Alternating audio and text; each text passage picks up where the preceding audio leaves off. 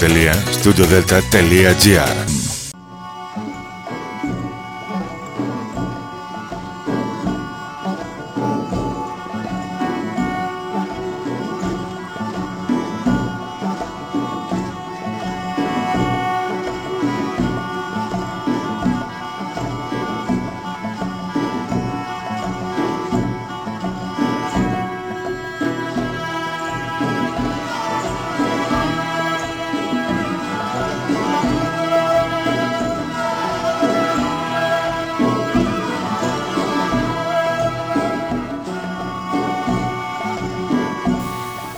σας ημέρα κυρίες και κύριοι. Είναι η εκπομπή «Μύθοι και πολιτισμοί» με την Γεωργία Αγγελή. Ζωντανά από το στούντιο Δέλτα, το ραδιόφωνο της καρδιάς μας.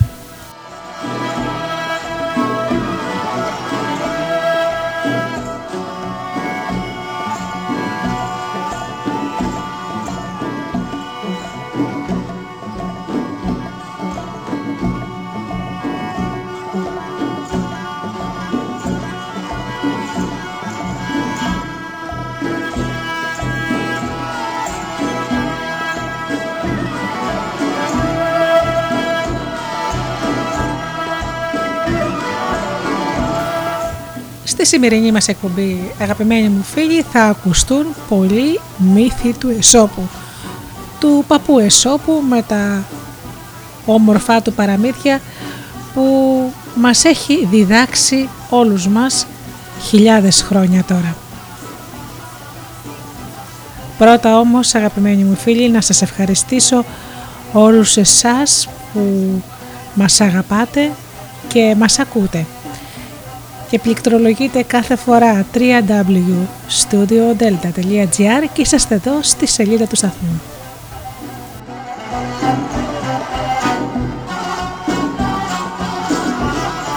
Να ευχαριστήσω και τους φίλους που με ακούνε από τις διάφορες μουσικές σελίδες και portals στα οποία φιλοξενούμαστε.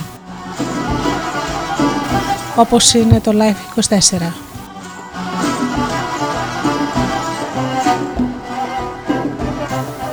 Ευχαριστώ και τους φίλους που μας ακούν από κινητά και tablets.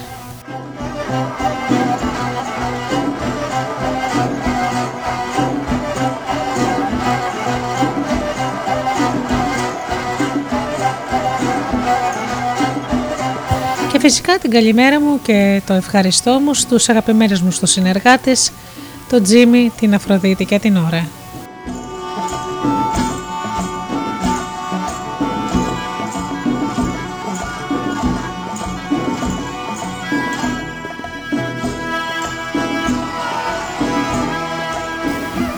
Ακούμε λοιπόν μουσική και αμέσως μετά μύθους του Εσώπου.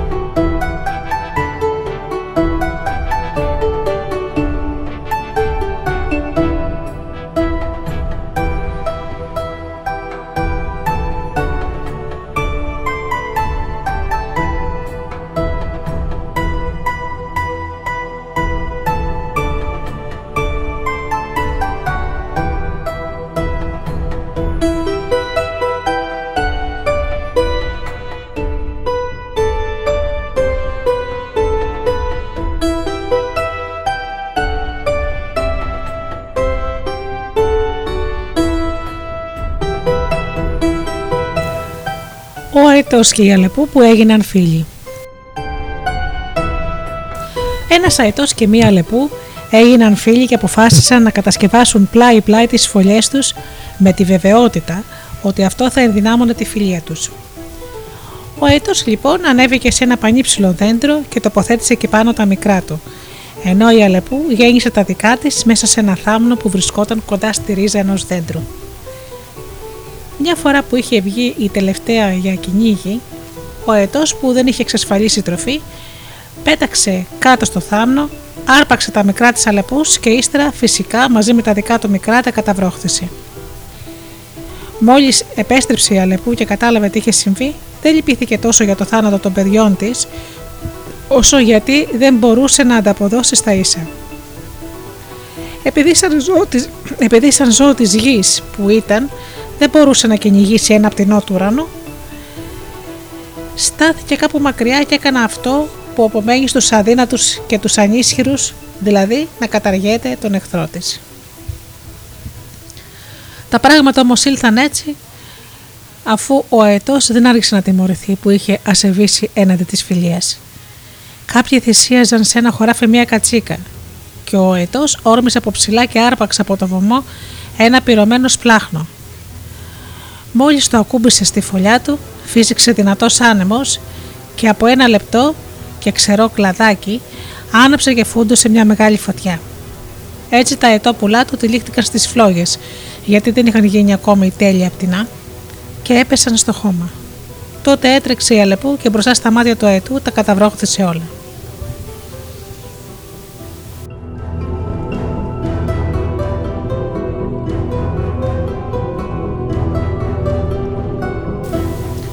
Επιμήθειο Ο μύθος στυλώνει ότι όσοι προδίδουν τη φιλία, ακόμα και αν ξεφύγουν την εκδίκηση εκείνων που αδίκησαν, επειδή αυτοί είναι ανίσχυροι, δεν θα ξεφύγουν την τιμωρία.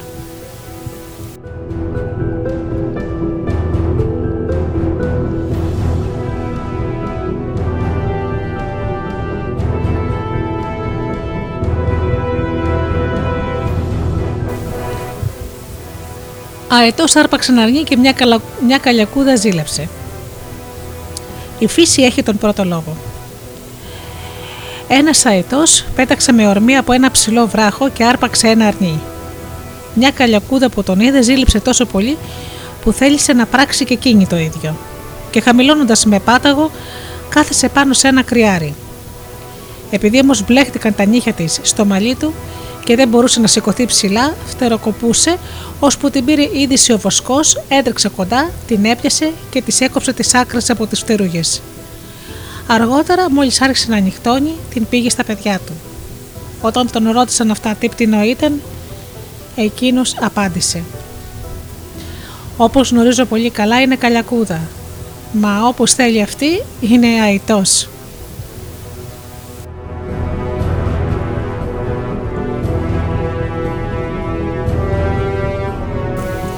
Επιμήθειο έτσι όποιος πάει να εξισωθεί με τους πρικισμένους από τη φύση όχι μόνο άδικα προσπαθεί, αλλά και πέρα από όσα παθαίνει γίνεται επιπλέον και περίγελος.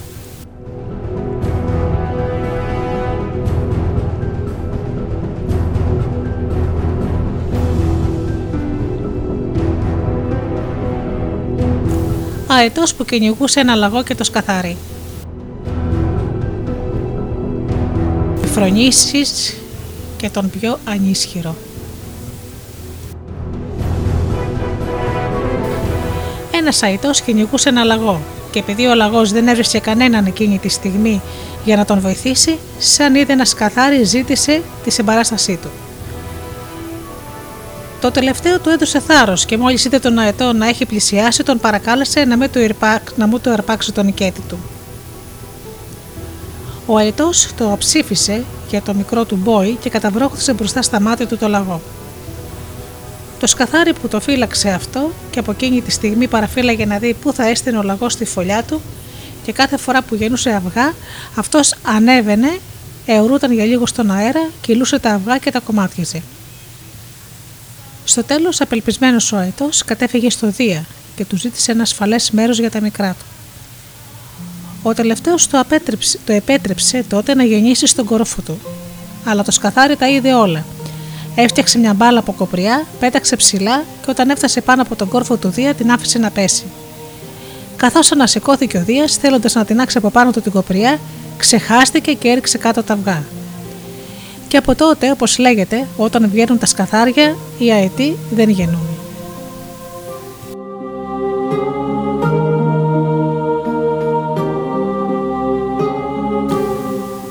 Ο μύθος διδάσκει ότι δεν πρέπει να περιφερονούμε τον πιο αδύνατο γιατί δεν είναι κανένας τόσο ανίσχυρος ώστε να μην μπορεί να εκδικηθεί όταν σοβαρά έχει θυγεί.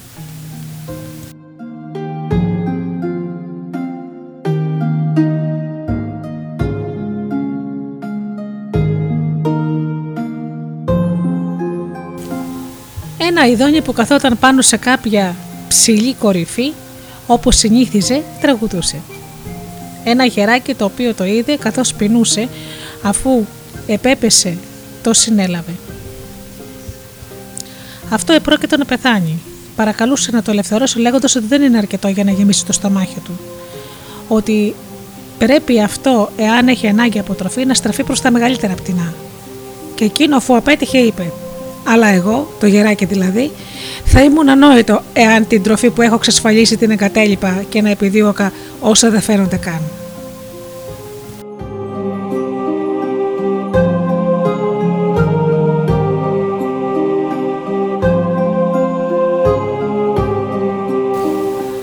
Ο μύθος δηλώνει ότι και από τους ανθρώπους απερίσκεπτοι είναι όσοι ελπίζοντας τα περισσότερα χάνουν αυτά που έχουν.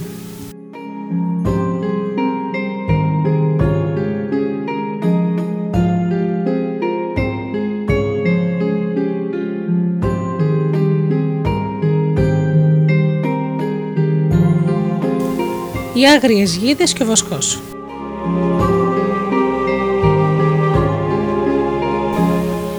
Ένας βοσκός που είχε βγάλει τις κατσίκες του να βοσκήσουν είδε ότι είχαν ανακατευθεί με κάτι άγριες γίδες. Όταν άρχισε να νυχτώνει, τις οδήγησε όλες στη σπηλιά του.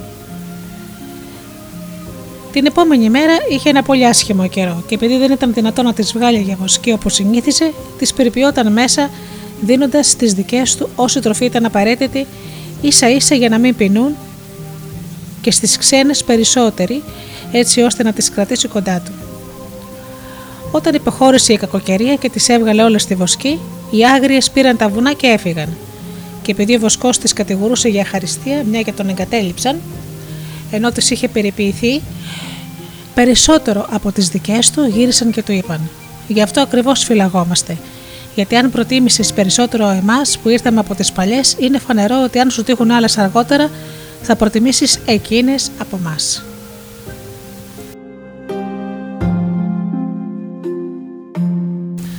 Το επιμήθειο λοιπόν. Ο, μύθος, ο μύθος δηλώνει ότι δεν πρέπει να συνάπτουμε φιλίες με ανθρώπους που προτιμούν από τους παλιούς εμάς τους καινούριους φίλους με τη σκέψη ότι αν ύστερα από πολύχρονη σχέση με εμάς συνάψουν φιλία με άλλους θα προτιμήσουν εκείνους.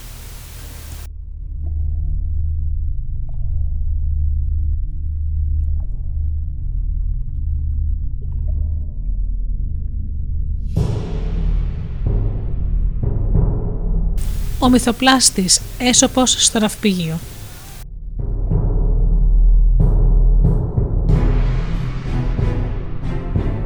Δεν είναι εύκολο να εμπέζει κάποιος τον σκεπτόμενο. Μια φορά που ο μυθοπλάστης Έσωπος δεν είχε δουλειά, πήγε σε ένα ναυπηγείο. Επειδή οι ναυπηγοί τον ερενοεύονταν και τον προκαλούσαν να τους απαντήσει σε κάτι, ο Έσωπος είπε – Παλιά, όταν υπήρχε μόνο το χάος και ο ωκεανός και ο Δίας, ήθελε να αναδείξει τη γη ως τρίτο στοιχείο, την προέτρεψε να ροφήξει τρεις φορές τη θάλασσα. Και εκείνη, αρχίζοντας πρώτα, συντέλεσε ώστε να φανούν τα βουνά και κατόπιν με μια δεύτερη ρουφιξιά ξεσκέπασε τους κάμπους. Και αν της έλθει να ρουφήξει το νερό και τρίτη φορά, τότε θα αχρηστευτεί εντελώς η τέχνη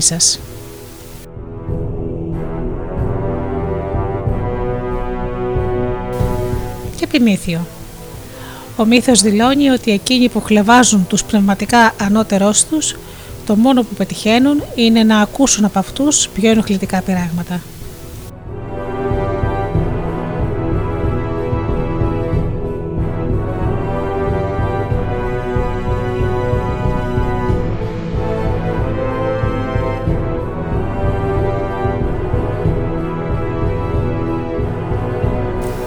Γάτος και άρρωστες όρνηθες. Δεν είναι εύκολο οι κακοί να ξεγελάσουν τους συνετούς.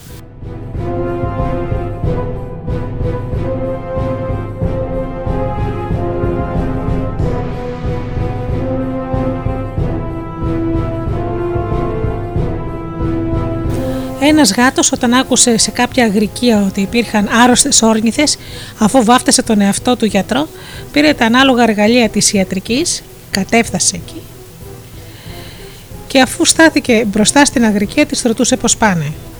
Τότε αυτές του απάντησαν «Καλά είμαστε, αν εσύ απομακρυνθείς από εδώ».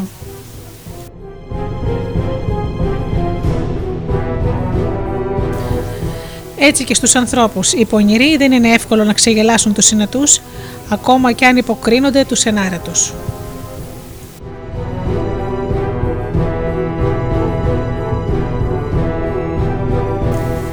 Η Αλεπού και ο τράγος που ζητούσε βοηθό.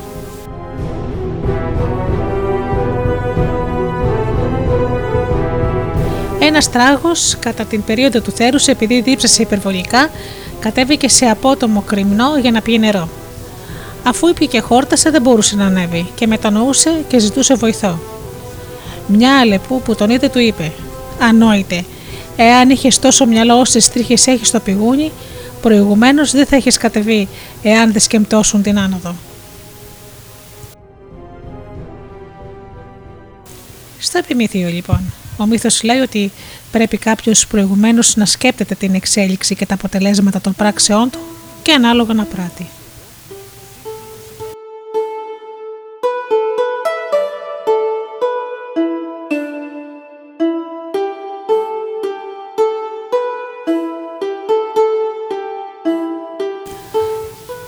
Η Αλεπού που δεν έχει δει ποτέ τη λιοντάρι.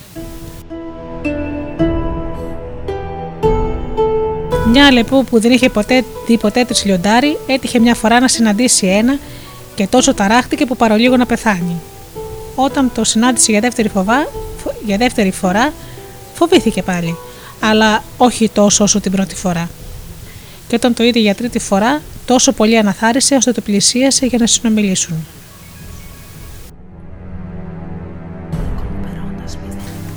Ο μύθος δηλώνει ότι η συνήθεια αμβλύνει και τα πλέον φοβερά πράγματα.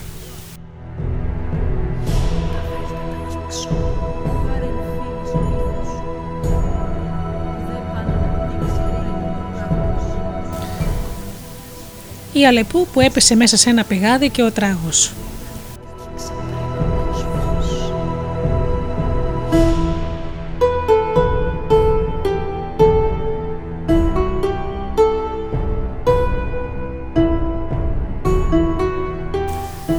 Μια Αλεπού έπεσε σε ένα πηγάδι και έμεινε εκεί μέσα αναγκαστικά, μια και δεν έβρισκε τρόπο για να ανεβεί. Ένας τράγος που ήταν διψασμένος πήγε στο ίδιο πηγάδι και μόλις την είδε, τη ρωτούσε να μάθει αν ήταν καλό το νερό. Εκείνη, ευχαριστημένη από την τυχαία συνάντηση, άρχισε να γκομιάζει το νερό και τον παρότερε να κατέβει και αυτός, λέγοντάς του ότι ήταν εξαιρετικό. Δίχως να το σκεφτεί αυτός, κατέβηκε υπακούοντας μόνο στην επιθυμία του και υπολογίζοντας να ανέβει μαζί με τον Αλεπού, μόλις έσβηνε τη δίψα του. Τότε η Αλεπού είπε πως είχε σκεφτεί και κάτι καλό για τη σωτηρία και των δυο. Εάν θελήσεις να στηρίξεις τα μπροστινά σου πόδια στο τείχομα και να γύρεις και τα κέρατά σου, θα ανεβώ από τη ράχη σου και μετά θα σε τραβήξω και σένα. Ύστερα από δεύτερη προτροπή, εκείνος δέχτηκε πρόθυμα και έτσι η Αλεπού σκαρφάρωσε από τα σκέλια του στους ώμους του και από εκεί πετώντας στα κέρατά του. Βρέθηκε στο στόμα του πηγαδιού και βγαίνοντας γλίτωσε.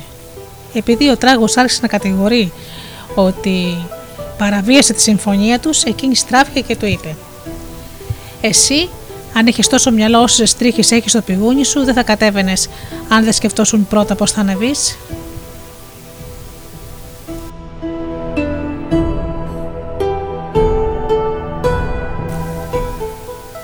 Ο μύθος δείχνει ότι οι συνετοί άνθρωποι πρέπει πρώτα να σκέφτονται την κατάληξη των πραγμάτων πριν τα επιχειρήσουν.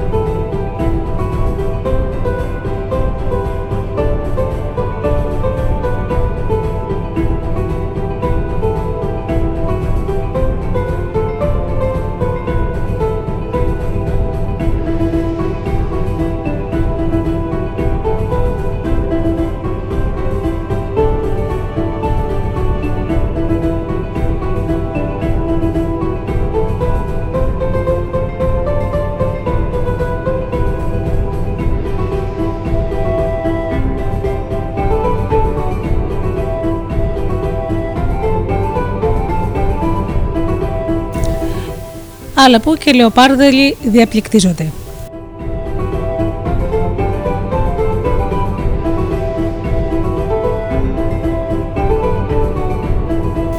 Μια λεπού και μια λεοπάρδαλη διαπληκτίζονταν για την ομορφιά τους και επειδή η δεύτερη πρόβαλε την πολυχρωμία του σώματός της, η Αλεπού γύρισε και της είπε «Και τότε πόσο ομορφότερη πρέπει να είμαι εγώ που έχω στολισμένη την ψυχή»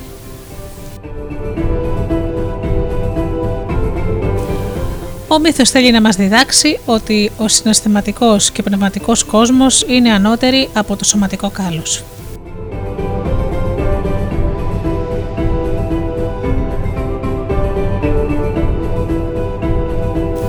Ο ψαράς που γνώριζε να παίζει αυλό Ένας ψαράς που γνώριζε να παίζει αυλό πήρε μαζί του με τα δίχτυα του αυλούς και πήγε στη θάλασσα. Εκεί, αφού στάθηκε σε ένα υπερυψωμένο βράχο, άρχισε να παίζει με την ιδέα ότι η μελωδία της μουσικής και μόνο θα έβγαζε έξω τα ψάρια. Επειδή όμως δεν πετύχαινε τίποτα παρόλο στι προσπάθειές του, άφησε κάτω τους αυλούς, σήκωσε τον πεζόβολο και ρίχνοντάς τον στο νερό έπιασε πολλά ψάρια. Καθώς τα έβγαζε από το δίκτυο και τα κοίταζε να σπαταρούν στην άκρη της αμμουδιά, είπε: Ω ζωάθλια, όταν σας έπαιζα τον αυλό δεν χορεύατε και τώρα που σταμάτησε χορεύετε.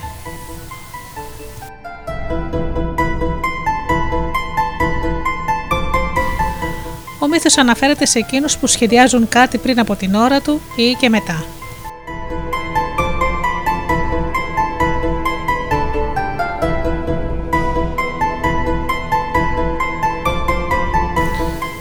Η Αλεπού και ο πίθηκος που βάδιζαν στον ίδιο δρόμο. Μια Αλεπού και ένας πίθηκος περπατούσαν στον ίδιο δρόμο και διαπληκτίζονταν για την ευγενική καταγωγή τους. Έλεγαν και οι δύο πάρα πολλά. Ώσπου έφτασαν κοντά σε κάποιους τάφους. Τότε, κοιτάζοντας προς τα εκεί, ο πίθηκος αναστέναξε και όταν η Αλεπού τον ρώτησε γιατί, ο πίθηκος της είπε δείχνοντας αυτήν τα πνήματα. Πώς να μην κλαίω σαν βλέπω επιτύμβιες στήλε των απελεύθερων και δούλων των προγόνων μου; Τότε εκείνη του είπε: Πες όσα ψέματα θέλεις, γιατί κανένας από αυτούς δεν θα αναστηθεί για να σε ελέγξει.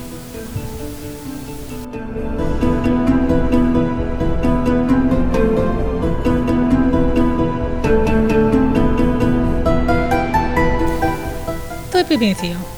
Το ίδιο συμβαίνει και με τους ανθρώπους που ψεύδονται και γίνονται πολύ αλαζόνες, κυρίως όταν δεν υπάρχουν εκείνοι που θα μπορούσαν να τους ελέγξουν.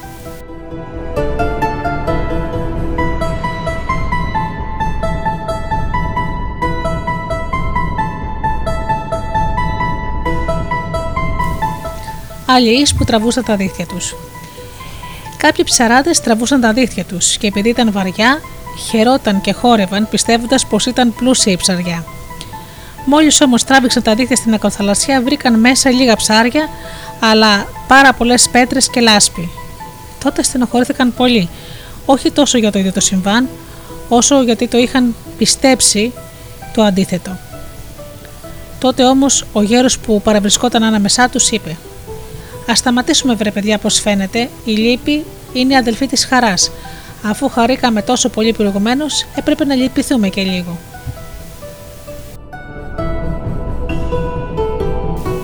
Τι επιμήθειο. Γι' αυτό και εμείς βλέποντας πόσο ευμετάβλητη είναι η ζωή, δεν πρέπει να περιμένουμε πάντοτε τη χαρά και τα, από τα ίδια πράγματα, αλλά να σκεφτόμαστε ότι ύστερα από την πολύ καλοκαιρία χρειάζεται να έρθει και η κακοκαιρία.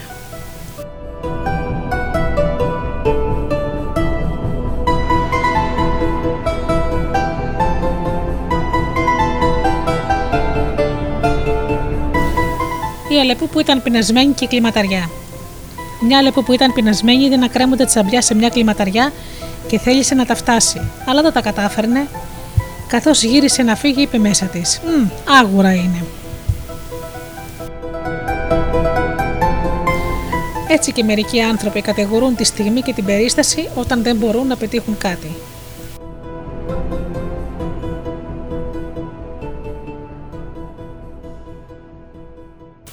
Η Αλεπού με την κομμένη ουρά.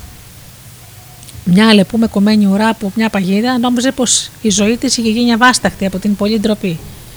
Σκέφτηκε λοιπόν να οδηγήσει και τις άλλες Αλεπούδες να κάνουν το ίδιο, ώστε το κοινό πάθημα να αποκρύψει το δικό της μειονέκτημα. Τι συγκέντρωσε λοιπόν όλες και τις προέτρεπε να κόψουν την ουρά τους, επειδή δεν ήταν μόνο κάτι ατέριαστο, αλλά πρόσθετη και περιττό βάρος.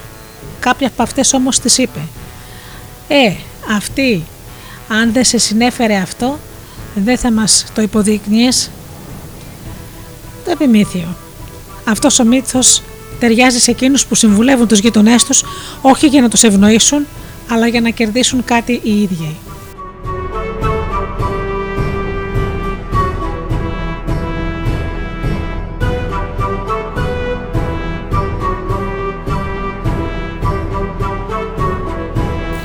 Η Αλεπού που πήγε να πηδήσει σε ένα βράχτη και ο, Βάλτος, και ο Βάτος. Μια Αλεπού πήγε να πηδήσει ένα φράχτη και επειδή γλίστησε, αρπάχτηκε από ένα βάτο ώστε να μην πέσει. Ωστόσο, γρατζουνίστηκε στο πέλαμα και πόνεσε πολύ. Τον κατηγορούσε ότι αν και προσέφυγε σε αυτόν για να τη βοηθήσει, της προξένησε σοβαρότερο κακό. Και τότε ο Βάτος απάντησε: Δεν σκέφτηκες καλά που θέλησες να πιαστείς από μένα που συνηθίζω να πιάνομαι από όλα.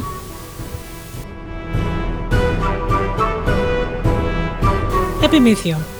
Έτσι είναι οι άμυναλοι άνθρωποι που ζητούν βοήθεια από εκείνους που από τη φύση τους είναι φτιαγμένοι να κάνουν το κακό.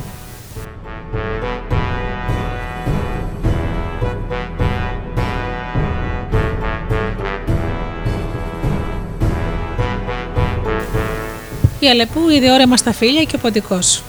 Μια αλεπού είδε σε μια κλιματαριά όρημα στα φίλια που όμως δεν μπορούσε να τα φάει, μόλο που τα είχε απέναντί της. Ένας ποντικό που την είδε χαμογέλασε και της είπε: Δεν τρώ τίποτα, έτσι. Και η αλεπού, που δεν ήθελε να ιτηθεί από ένα ποντικό, απάντησε: Άγουρα είναι. Ο μύθος κατακρίνει τους πονηρούς που δεν θέλουν να πείσουν με τη λογική.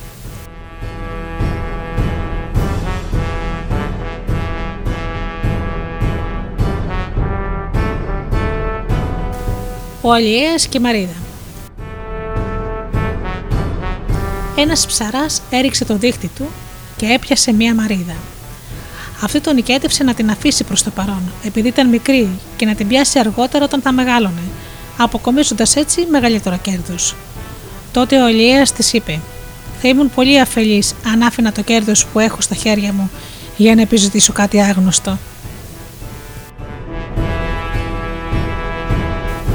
Ο μύθος δηλώνει ότι είναι προτιμότερο το χειροπιαστό κέρδος ακόμα και αν είναι μικρό από το προσδοκόμενο και αν αυτό είναι μεγάλο.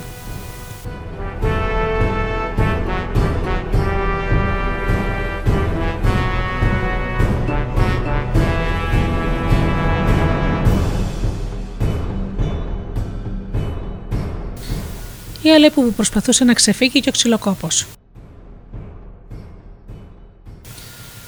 Μια αλεπού που προσπαθούσε να ξεφύγει από κάποιους κυνηγούς, μόλις είδε ένα ξυλοκόπο, τον παρακάλεσε να την κρύψει.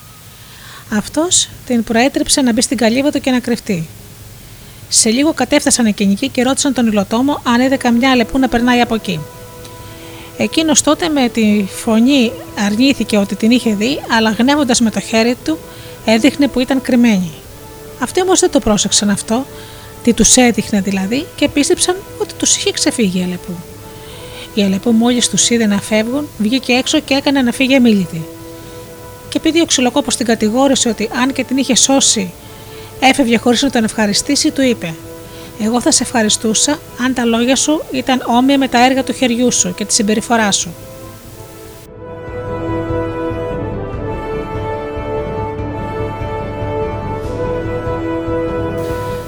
Τον μύθο αυτόν μπορεί κάποιος να τον χρησιμοποιήσει για εκείνους τους ανθρώπους που με τα λόγια υπόσχονται καλά πράγματα, αλλά με τα έργα τους κακά.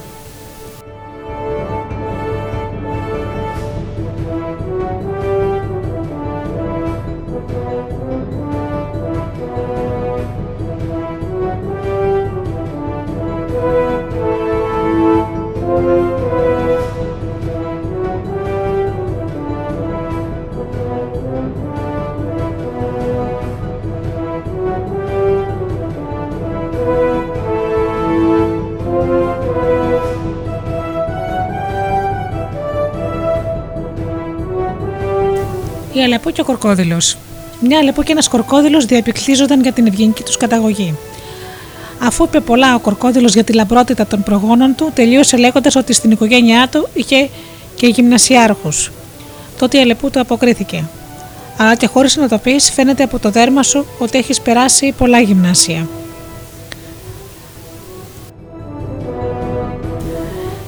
Έτσι και τους ανθρώπους που ψεύδονται τους ελέγχουν τα γεγονότα.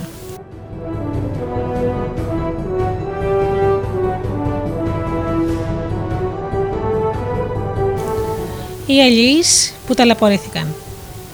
Κάποιοι αλληλείς βγήκαν για ψάρεμα, αλλά αφού προσπάθησαν πολλές ώρες δεν έπιασαν τίποτα. Έτσι κάθονταν στενοχωρημένοι μέσα στο ψαράδικό τους.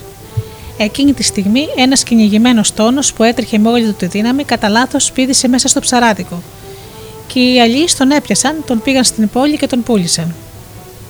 Επιμήθειο. Έτσι πολλές φορές όσα δεν προσφέρει η τέχνη, τα δίνει χάρισμα η τύχη.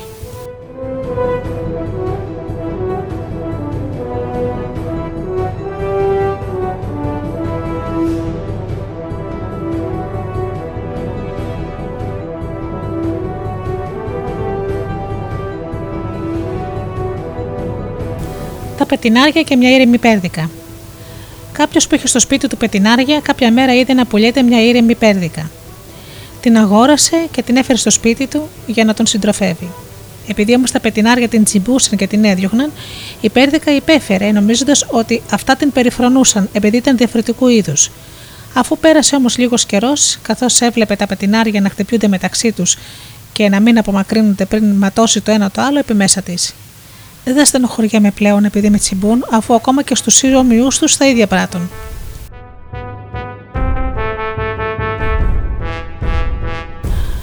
Ο μύθος δηλώνει ότι οι συνετοί δέχονται ευκολότερα τις προσβολές των γειτόνων τους όταν διαπιστώνουν ότι δεν σέβονται ούτε τους δικούς τους.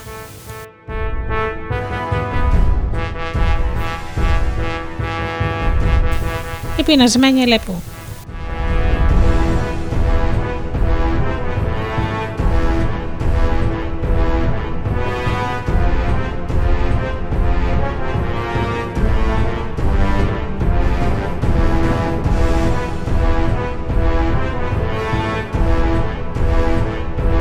Μια εντελώς πεινασμένη αλεπού, μόλις είδε μέσα σε ένα κούφωμα βελανιδιάς ψωμιά και κρέατα, αφημένα εκεί από κάποιους βοσκούς, εισήλθε και τα καταβρόχθησε. Φούσκωσε όμως η κοιλιά της και επειδή δεν μπορούσε να βγει έξω, στέναζε και οδηρώταν. Μια άλλη αλεπού που περνούσε από εκεί ρώτησε να μάθει τι συμβαίνει και όταν έμαθε της είπε: Τώρα όμως πρέπει να μείνεις εκεί μέσα, ώσπου να γίνεις τόση όσοι ήσουν όταν εισήλθες. Έτσι θα εξέλθεις εύκολα.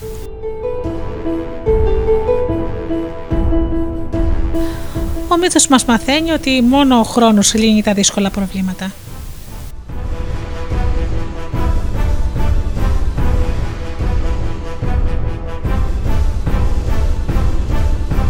Ο Αλιές που ψάρευε σε ένα ποτάμι και το θόλωνε. Ένας ψαράς ψάρευε σε ένα ποτάμι. Τέντωσε τα δίχτυα του φράζοντας το ρεύμα από τη μια όχθη ως την άλλη και ύστερα αφού έδεσε μια πέτρα σε ένα γερό σκηνή άρχισε να χτυπάει το νερό έτσι ώστε φεύγοντας τα ψάρια χωρίς να φυλάκονται να πέφτουν στα βράχια. Κάποιος που καθόταν εκεί κοντά τον είδε να κάνει αυτό και τον κατηγόρησε ότι θόλωνε το ποτάμι και δεν άφηνε τους ανθρώπους να πιούν καθαρό νερό. Και τότε ο ψαράς αποκρίθηκε: Αν δεν ταραχτεί όμως έτσι το ποτάμι, εγώ πρέπει να πεθάνω της πείνας. Επιμήθειο. Έτσι και οι δημαγωγοί της πόλης εκτελούν αποτελεσματικότερα τη δουλειά τους όταν καλλιεργούν το διχασμό στην πατρίδα τους.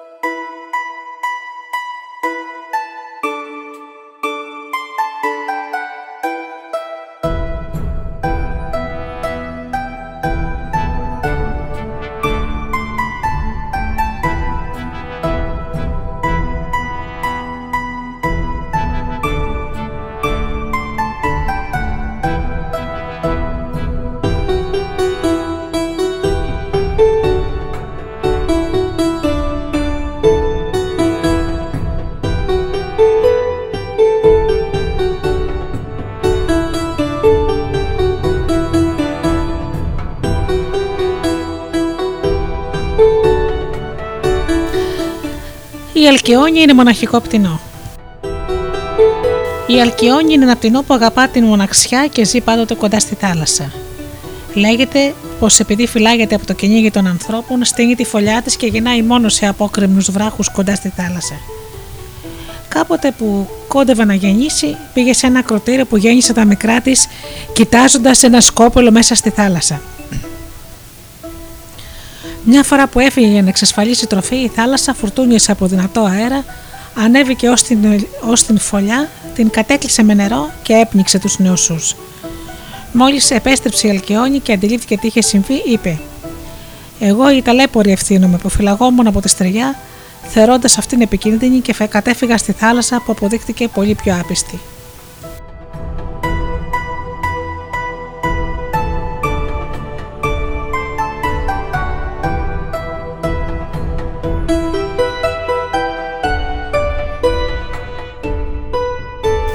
Έτσι και μερικοί άνθρωποι που φυλάσσονται από τους εχθρούς τους διαπράττουν λάθος και εμπιστεύονται φίλους που αποδεικνύονται πολύ χειρότεροι από τους εχθρούς.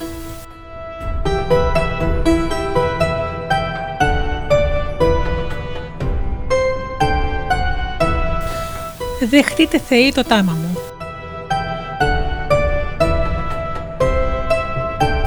Ένα φτωχό και άρρωστος άνθρωπος σε άθλια κατάσταση έκανε τάμα στους Θεούς ότι αν τον έσωζαν θα προσέφερε σε αυτούς θυσία εκατό βόδια. Εκείνοι θέλοντας να τον δοκιμάσουν τον βοήθησαν ώστε να αναρρώσει πολύ γρήγορα. Όταν σηκώθηκε εκείνος, επειδή δεν είχε αληθινά βόδια, έπλασε με ζυμάρι 100 και τα έκαψε πάνω σε ένα βωμό λέγοντας: Δεχτείτε Θεοί το τάμα μου.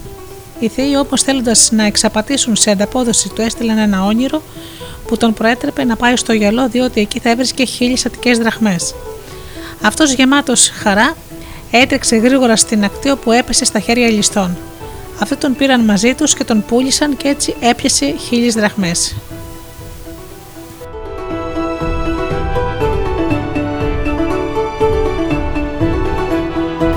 Ο μύθος ταιριάζει σε άνθρωπο που λέει ψέματα.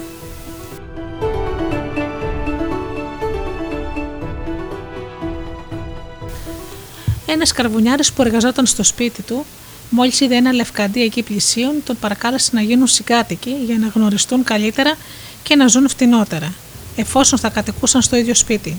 Ο λευκαντής όμως απάντησε: Αυτό μου είναι αδύνατον, γιατί όταν θα λευκαίνω εγώ, εσύ θα μπουτζουρώνεις. Ο μύθος θέλει να πει ότι τα ανώμια δεν είναι εύκολο να συνεπάρχουν.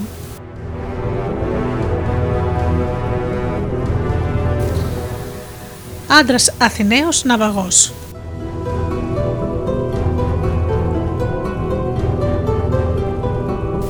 Ένας πλούσιος Αθηναίος ταξίδευε με πλοίο μαζί με τους άλλους. Ξέσπασε όμως σφοδρή κακοκαιρία και το πλοίο ανατράπηκε. Όλοι οι άλλοι κολυμπούσαν. Ο Αθηναίος όμως όλο επικαλούταν την Αθηνά και της υποσχόταν μύρια πράγματα αν του έσωζε τη ζωή. Ένας από τους ναυαγούς που κολυμπούσε πλάι του του είπε: μαζί με την επίκληση της Αθηνάς για βοήθεια κατέβαλε και προσπάθεια.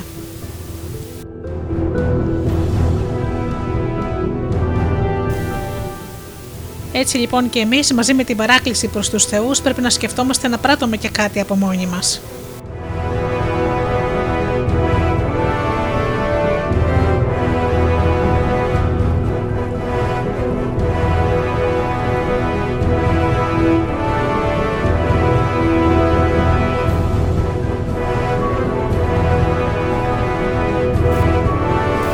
Εδώ είναι η Ρόδος, εδώ και το πίδημα.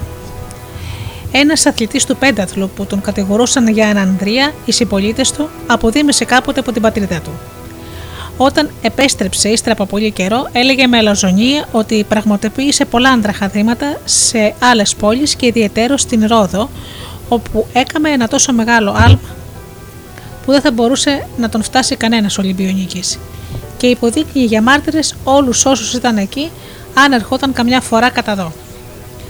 Τότε κάποιος από εκείνους που παρευρισκόταν του είπε: Αν είναι αλήθεια αυτό που δεν σου χρειάζονται μάρτυρες, εδώ είναι η Ρόδος, εδώ είναι και το πίδημα. Ο μύθος σημαίνει ότι όπου μπορεί να αποδειχτεί κάτι αμέσως με έργα, τα λόγια είναι περιτά.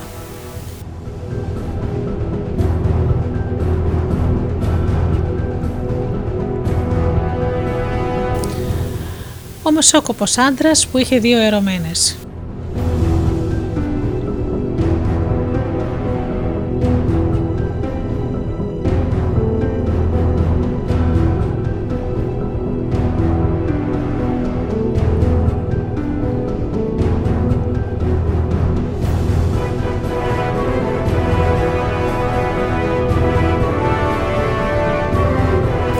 Μεσόκοπο άντρας είχε δύο ερωμένες, μια νέα και μια γριά. Η τελευταία από ντροπή δίσταζε να συνευρίσκεται με την νεότερη της και γι' αυτό του ξερίζουν τις μαύρες τρίχες όταν πήγαινε κοντά της. Η νεότερη που ήθελε να μην φαίνεται πως έχει γέρο εραστή, του ξερίζουν τις ψαρές. Και έτσι κατάντησε φαλακρός αφού του μάδισαν το κεφάλι και οι δύο. Το πιμήθιο. Το ανώμαλο είναι σε κάθε περίπτωση επιβλαβές.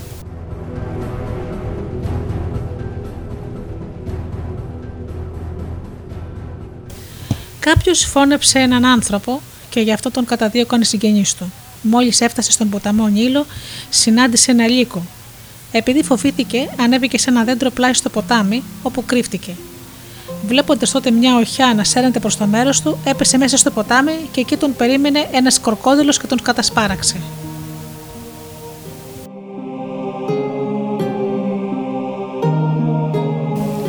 Επιμήθειο. Ο μύθος σημαίνει ότι για τους κακούς ανθρώπους δεν υπάρχει ασφάλεια ούτε στη γη, ούτε στον αέρα, ούτε στο νερό.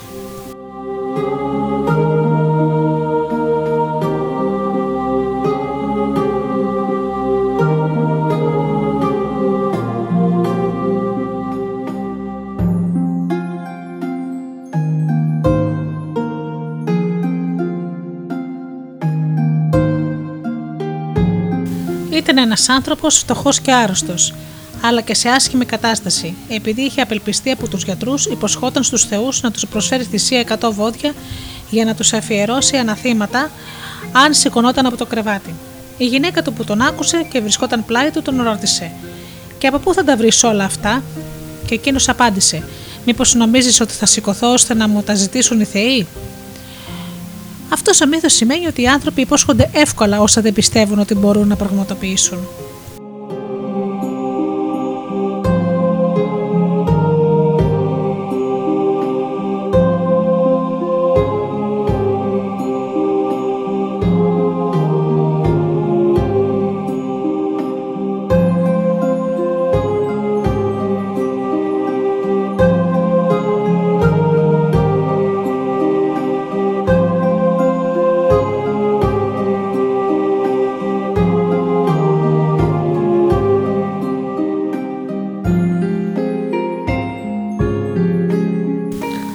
Άνθρωπο τυφλός είχε μάθει να αναγνωρίζει το είδος. Ένας τυφλός είχε μάθει να αναφέρει τι είδος ήταν οποιοδήποτε ζώο αρκεί να το άγγιζε με τα χέρια του. Κάποτε του έφεραν ένα λικόπουλο. Το ψηλάφισε, αλλά δεν ήταν σίγουρος και είπε: Δεν ξέρω αν είναι γέννημα λύκου ή αλεπούς ή κάποιο άλλο τέτοιο ζώο. Εκείνο που ξέρω σίγουρα είναι ότι δεν μπορεί να μείνει μέσα σε ένα κοπάδι προβάτων.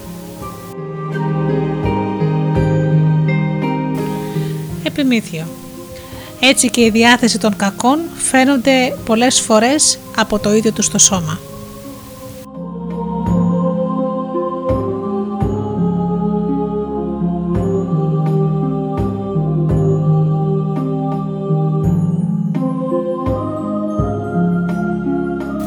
Άνθρωπος και σάτυρος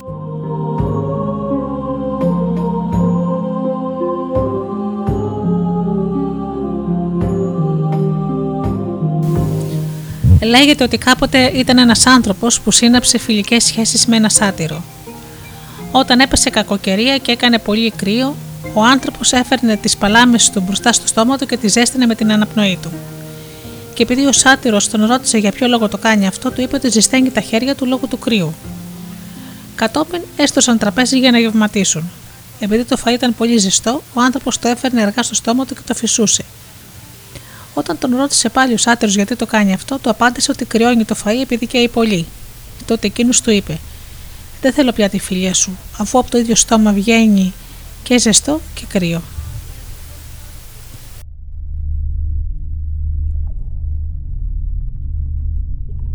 Επιμήθειο. Γι' αυτό και εμείς πρέπει να αποφεύγουμε να κάνουμε φιλία με ανθρώπους που έχουν ασταθή χαρακτήρα.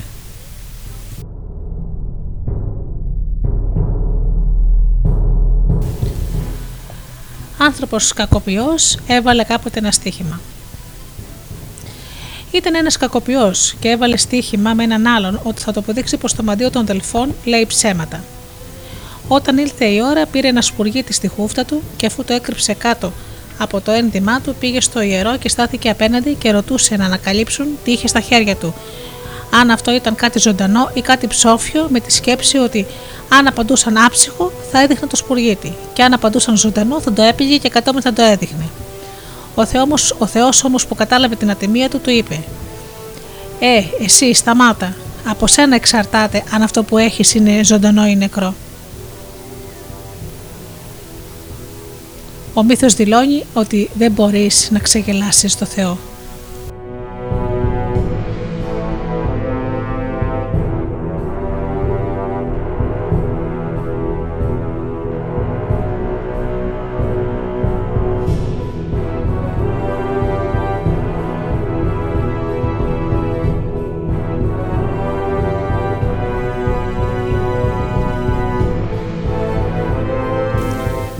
Χελιδόνια που αντιλήφθηκε το κίνδυνο και τα πτηνά. Μόλις άρχισε να φυτρώνει ο Ιξός, το χελιδόνιο όταν αντιλήφθηκε τον κίνδυνο που υπήρχε για τα πτηνά, τα συγκέντρωσε όλα και τα συμβούλευσε να κόψουν τις βελανιδιές που είχαν Ιξό και αν δεν μπορούσαν να το πραγματοποιήσουν αυτό, να καταφύγουν στους ανθρώπους και να τους παρακαλέσουν να μην χρησιμοποιούν τη δύναμη του Ιξού για να τα πιάνουν. Επειδή αυτά γέλασαν μαζί του λέγοντας πως ματαιοπονεί, το χελιδόνι προσέφυγε ως ηκέτη στου ανθρώπους. Αυτοί το δέχτηκαν για την σύνεσή του και το πήραν να κατοικεί μαζί τους. Έτσι έγινε και τα άλλα πουλιά τα κυνηγούν και τα τρώνε οι άνθρωποι, ενώ μόνο το χελιδόνι που προσέφυγε σε αυτούς το αφήνουν να χτίζει χωρίς φόβο τη φωλιά τους στα σπίτια τους.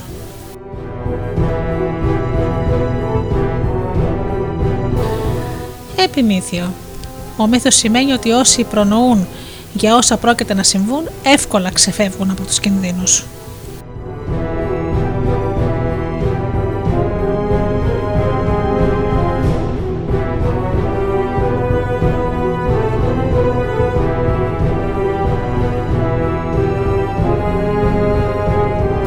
Ένας γεωργός αφού έλυσε τα δύο ζώα τα πήγε να τα ποτίσει. Ένας πεινασμένο λύκος που έψαχνε να βρει τροφή έτυχε να περάσει από εκεί που ήταν το αλέτρι. Πρώτα άρχισε να γλύφει τις ζεύγλες των βοδιών και λίγο λίγο από λάθος έχωσε μία στο λαιμό του. Επειδή δεν μπορούσε να την αφαιρέσει, άρχισε να σέρνει το αλέτρι στο χώμα. Όταν επέστρεψε ο Γεωργός και τον είδε, του είπε: Μακάρι στραβοκέφαλε να αφήσεις τις ληστείες και τις αδικίες και να γίνεις Γεωργός. Έτσι και οι πονηροί άνθρωποι, ακόμα και αν παριστάνουν τους έντιμους, δεν γίνονται πιστευτοί επειδή είναι γνωστός ο χαρακτήρας τους.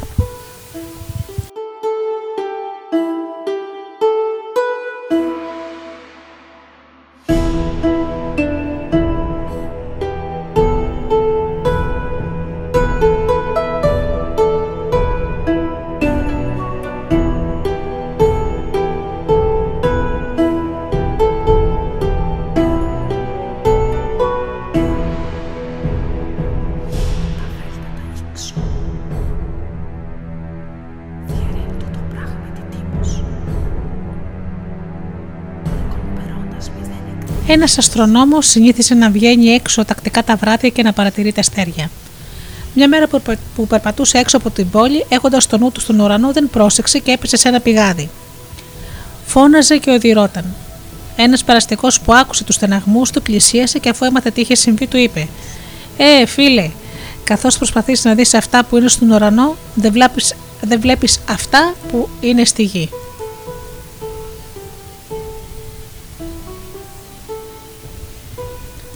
Το μύθο αυτό μπορεί κάποιος να τον χρησιμοποιήσει για εκείνους τους ανθρώπους οι οποίοι ενώ κομπάζουν για παράξενα πράγματα δεν είναι σε θέση να πραγματοποιήσουν ούτε τα πλέον κοινά που κάνουν οι άλλοι άνθρωποι.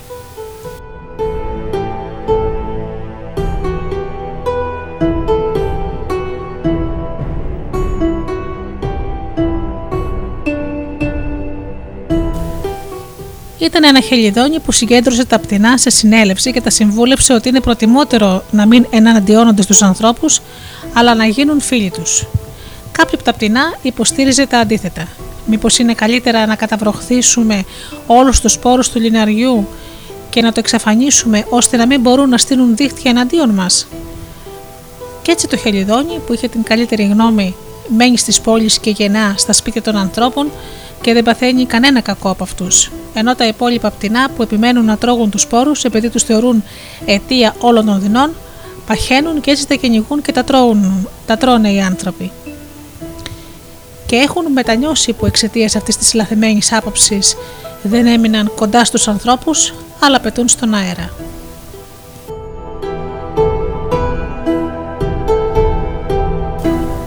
Έτσι και οι άνθρωποι που χρησιμοποίησαν την ευφυΐα τους για να επιβιώσουν δεν διέτρεξαν κανέναν κίνδυνο.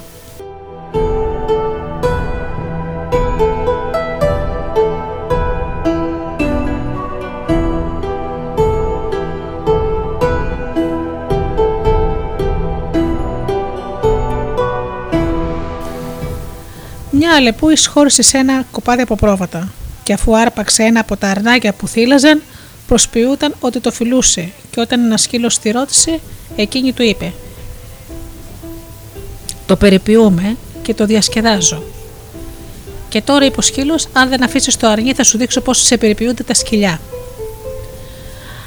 Αυτός ο μύθος ταιριάζει σε ραδιούγους ανθρώπους και σε ανόητους κλέφτες.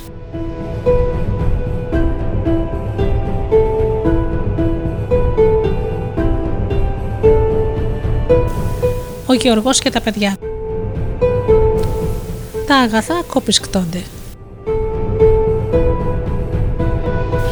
Ένας γεωργός ήταν στα τελευταία του και ήθελε να γίνουν τα παιδιά του έμπειροι γεωργοί. Έτσι τα κάλεσε κοντά του μια μέρα και τους είπε «Παιδιά μου, σε ένα από τα απέλια μου είναι κρυμμένος ο θησαυρός. Και εκείνα ύστερα από το θάνατό του πήραν τα ενία, τα τριγωνοειδή δηλαδή σιδερένια άκρα του αρώτρου και τα δικέλια και έσκαψαν βαθιά όλα τα κτήματά τους. Το θησαυρό βέβαια δεν τον βρήκαν, αλλά τα αμπέλια επέδωσαν αυτή τη φορά πολλαπλάσιο καρπό. Επιμήθειο. Ο μύθος δηλώνει ότι η εργασία είναι θησαυρός για τους ανθρώπους.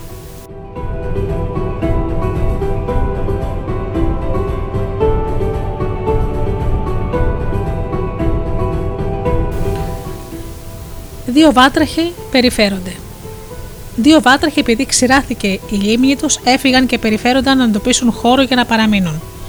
Μόλις έφτασαν σε ένα πηγάδι, ο ένας πρότεινε χωρίς να σκεφτεί να κατέβουν κάτω. Ο άλλος όμως το έλεγε: Αν συμβεί να ξηραθεί και το νερό που είναι εδώ μέσα, πώς θα μπορέσουμε να ανέβουμε;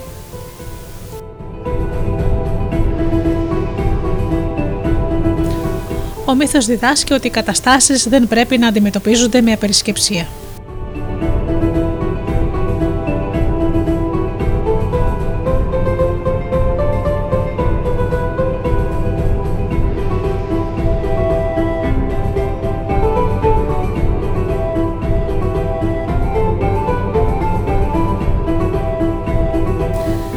Οι βάτραχοι που ζητούσαν βασιλιά.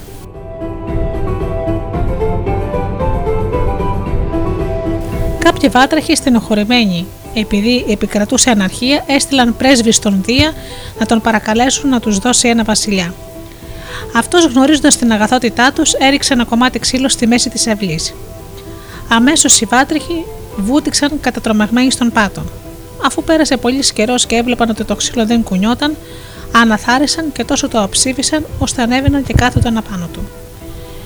Επειδή όμως δεν ήθελαν να έχουν τέτοιο βασιλιά, πήγαν για δεύτερη φορά στο Δία παρακαλώντας τον να τους τον αλλάξει. Τότε αυτός τους έδωσε ένα χέλι για βασιλιά. Οι βάτραχοι, βλέποντας πως και αυτό ήταν αγαθιάρικο, δεν το δέχτηκαν και πήγαν τρίτη φορά στο Δία να τους το αλλάξει.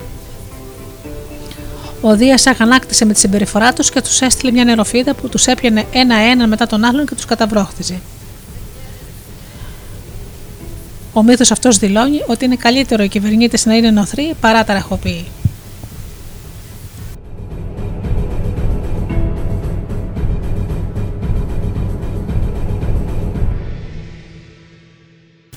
Κάποια βόδια τραβούσαν μια άμαξα και επειδή έτριζε ο άξονας, έστριψαν τα κεφάλια τους και του είπαν «Ε, φίλε, Εμείς σέρνουμε όλο το βάρος. Εσύ φωνάζεις;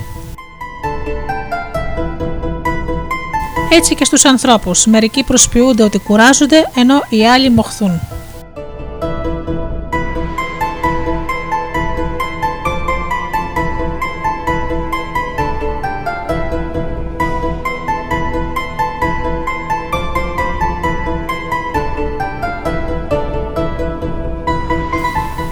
Κάποιοι θυσίασαν ένα μπόδι σε ένα χωράφι και κάλεσαν και τους γείτονές τους.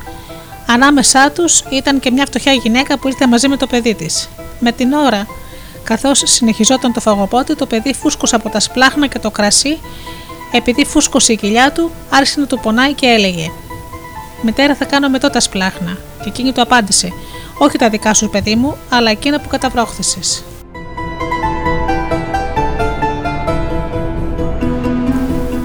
Ο μύθο ταιριάζει σε ανθρώπους χρεοφιλέτε, που ενώ παίρνουν πρόθυμα τα ξένα, όταν έλθει η ώρα να τα επιστρέψουν, στενοχωριούνται τόσο σαν να δίνουν τα δικά τους.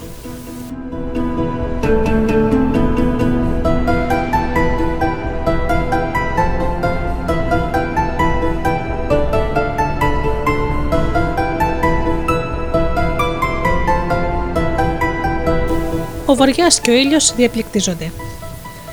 Ο Βοριάς και ο ήλιος διαπληκτιζόταν ποιος είναι ο πιο δυνατός. Τελικά αποφάσισαν να θεωρηθεί νικητής όποιος θα αφαιρούσε τα ενδύματα από έναν οδηπόρο. Ο Βοριάς άρχισε πρώτος φυσώντας δυνατά, αλλά ο άνθρωπος κρατούσε γερά το ρούχο του και όλο τυλιγόταν με αυτό. Και όσο περισσότερο υπέφερε από το κρύο, τόσο περισσότερο τυλιγόταν, ώσπου κουράστηκε ο Βοριάς και έδωσε τη θέση του στον ήλιο. Εκείνος έλαμψε λίγο στην αρχή, και μόλις ο άνθρωπος έβγαλε τα περιτά ενδύματά του, δυνάμωσε ακόμα περισσότερο, ώσπου ο άνθρωπος, μην αντέχοντας άλλο τη ζέστη, γδύθηκε και έπεσε για να κάνει μπάνιο στα νερά ενός ποταμού που κυλούσε εκεί κοντά.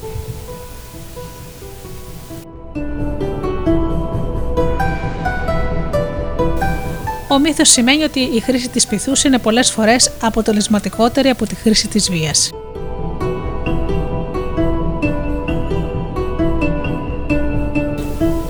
Βοταλίδα σε ένα κλουβί κρεμασμένο. Η προνοητικότητα στη ζωή. Μια βοταλίδα σε ένα κλουβί κρεμασμένο από το παράθυρο και λαϊδούσε τη νύχτα. Μια νυχτερίδα που την τράβηξε η φωνή της και την πλησίαζε ζήτησε να μάθει για ποιο λόγο την ημέρα κάθεται ήσυχη και τη νύχτα και λαϊδάει. Και εκείνη αποκρίθηκε ότι δεν το κάνει δίχως λόγο. Τη συνέλαβαν κάποια μέρα ενώ και λαϊδούσε και από τότε έβαλε μυαλό. Τότε η νυχτερίδα της είπε: Δεν χρειάζεται καθόλου να παίρνεις προληπτικά μέτρα τώρα γιατί δεν έχεις καμιά ωφέλεια. Έπρεπε να φυλαχτείς τότε πριν σε πιάσουν.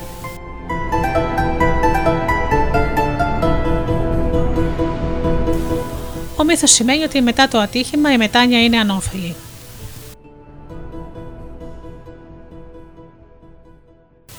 Ο Βουκόλος. Ένας Βουκόλος που έβοσκε ένα κοπάδι από βόδια έχασε ένα μοσχάρι. Αφού έψαξε παντού χωρίς να το βρει, έταξε στο δύο ότι αν έβρισκε τον κλέφτη θα του θυσίαζε ένα κατσίκι. Φτάνοντας σε ένα πυκνό βάτο, είδε ένα λιοντάρι να καταβροχθίζει το μοσχάρι. Γεμάτος φόβο, σήκωσε τα χέρια προς τον ουρανό και είπε: Πατέρα Δία, έταξα να, να σου θυσιάσω ένα κατσίκι αν ανακάλυπτω τον κλέφτη. Τώρα θα σου θυσιάσω τάβρο αν ξεφύγω από τα χέρια του κλέφτη.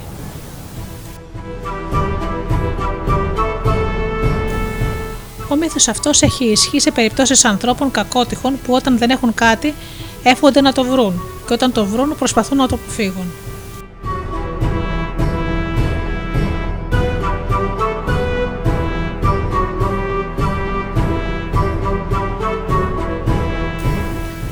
Το φίδι που θανάτωσε το παιδί ενός Γεωργού.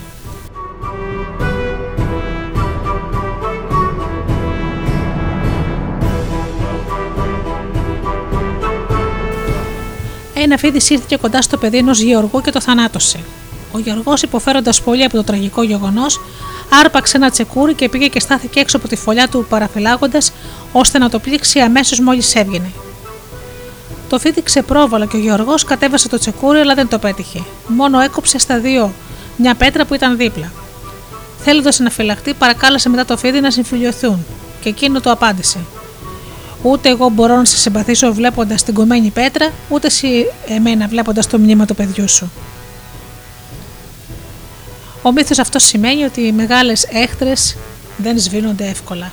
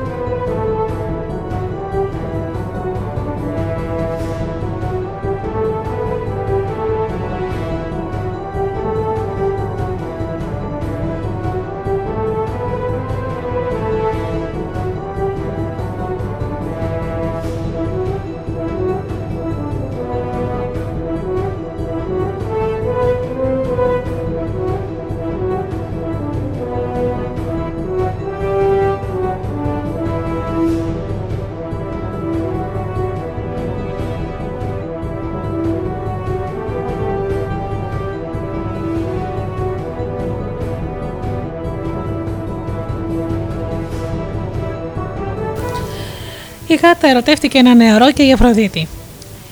Μια γάτα ερωτεύτηκε ένα νεαρό με καλή σωματική διάπλαση και παρακάλεσε την Αφροδίτη να την μεταμορφώσει σε γυναίκα. Η θεά λυπήθηκε για το πάθος της και τα μεταμόρφωσε σε μια όμορφη κοπέλα. Και έτσι ο νεαρός την ερωτεύτηκε μόλις την είδε και την πήγε στο σπίτι του για, τη γυναίκα, για την κάνει γυναίκα του. Καθώς καθόταν και οι δύο στον ηφικό θάλαμο, η Αφροδίτη θέλησε να μάθει αν η γάτα άλλαξε χαρακτήρα μαζί με το σώμα της και γι' αυτό άφησε ελεύθερο στη μέση του δωματίου ένα ποντίκι. Αλλά η γάτα ξέχασε τα πάντα, σηκώθηκε από το κρεβάτι και κυνηγούσε το ποτικό θέλοντας να τον καταβροχθήσει. Τότε η θεά αγανάκτησε και της ξανάδωσε την παλιά της μορφή. Επιμήθειο. Έτσι και στους ανθρώπους, όσοι είναι πονηροί από φυσικού τους, ακόμα και αν αλλάξουν τη φύση τους, δεν αλλάζουν χαρακτήρα.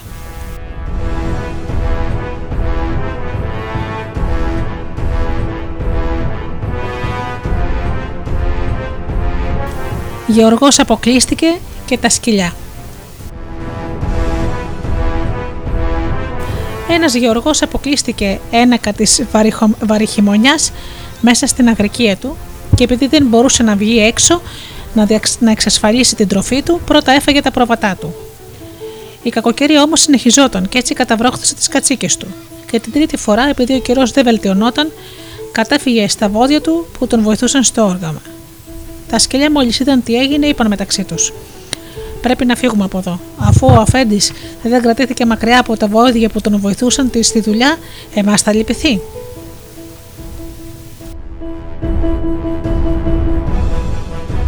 Ο μύθος σημαίνει ότι πρέπει να προφυλασσόμαστε περισσότερο από εκείνους που αδικούν χωρίς δισταγμό τους δικούς τους.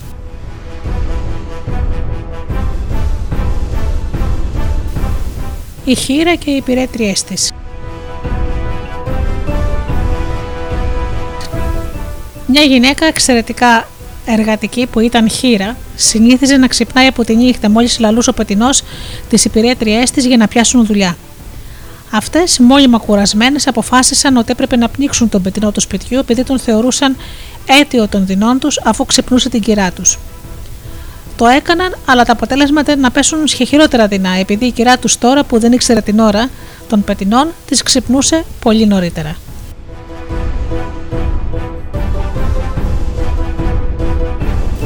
Έτσι και σε πολλούς ανθρώπους. Οι δικές τους αποφάσεις γίνονται, γίνονται αιτία των συμφορών τους.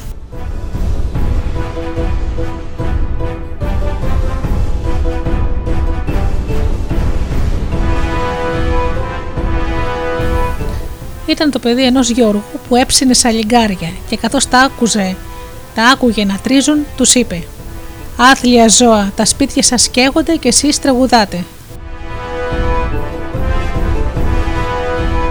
Τους δηλώνει ότι είναι αξιοκατάκριτο κάθε τι που δεν γίνεται στην ώρα του.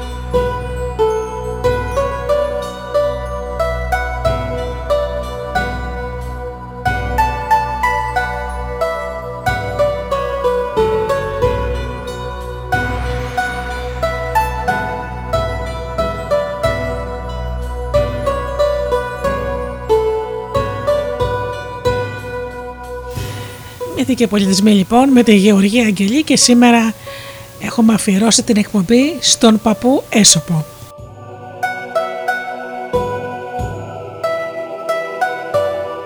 Θα ήθελα όμως να σας πω μερικά πράγματα για τον Έσοπο, αυτό τον μεγάλο παραμυθά που έχει μορφώσει χιλιάδες ανθρώπους σε όλο τον κόσμο χιλιάδες χρόνια.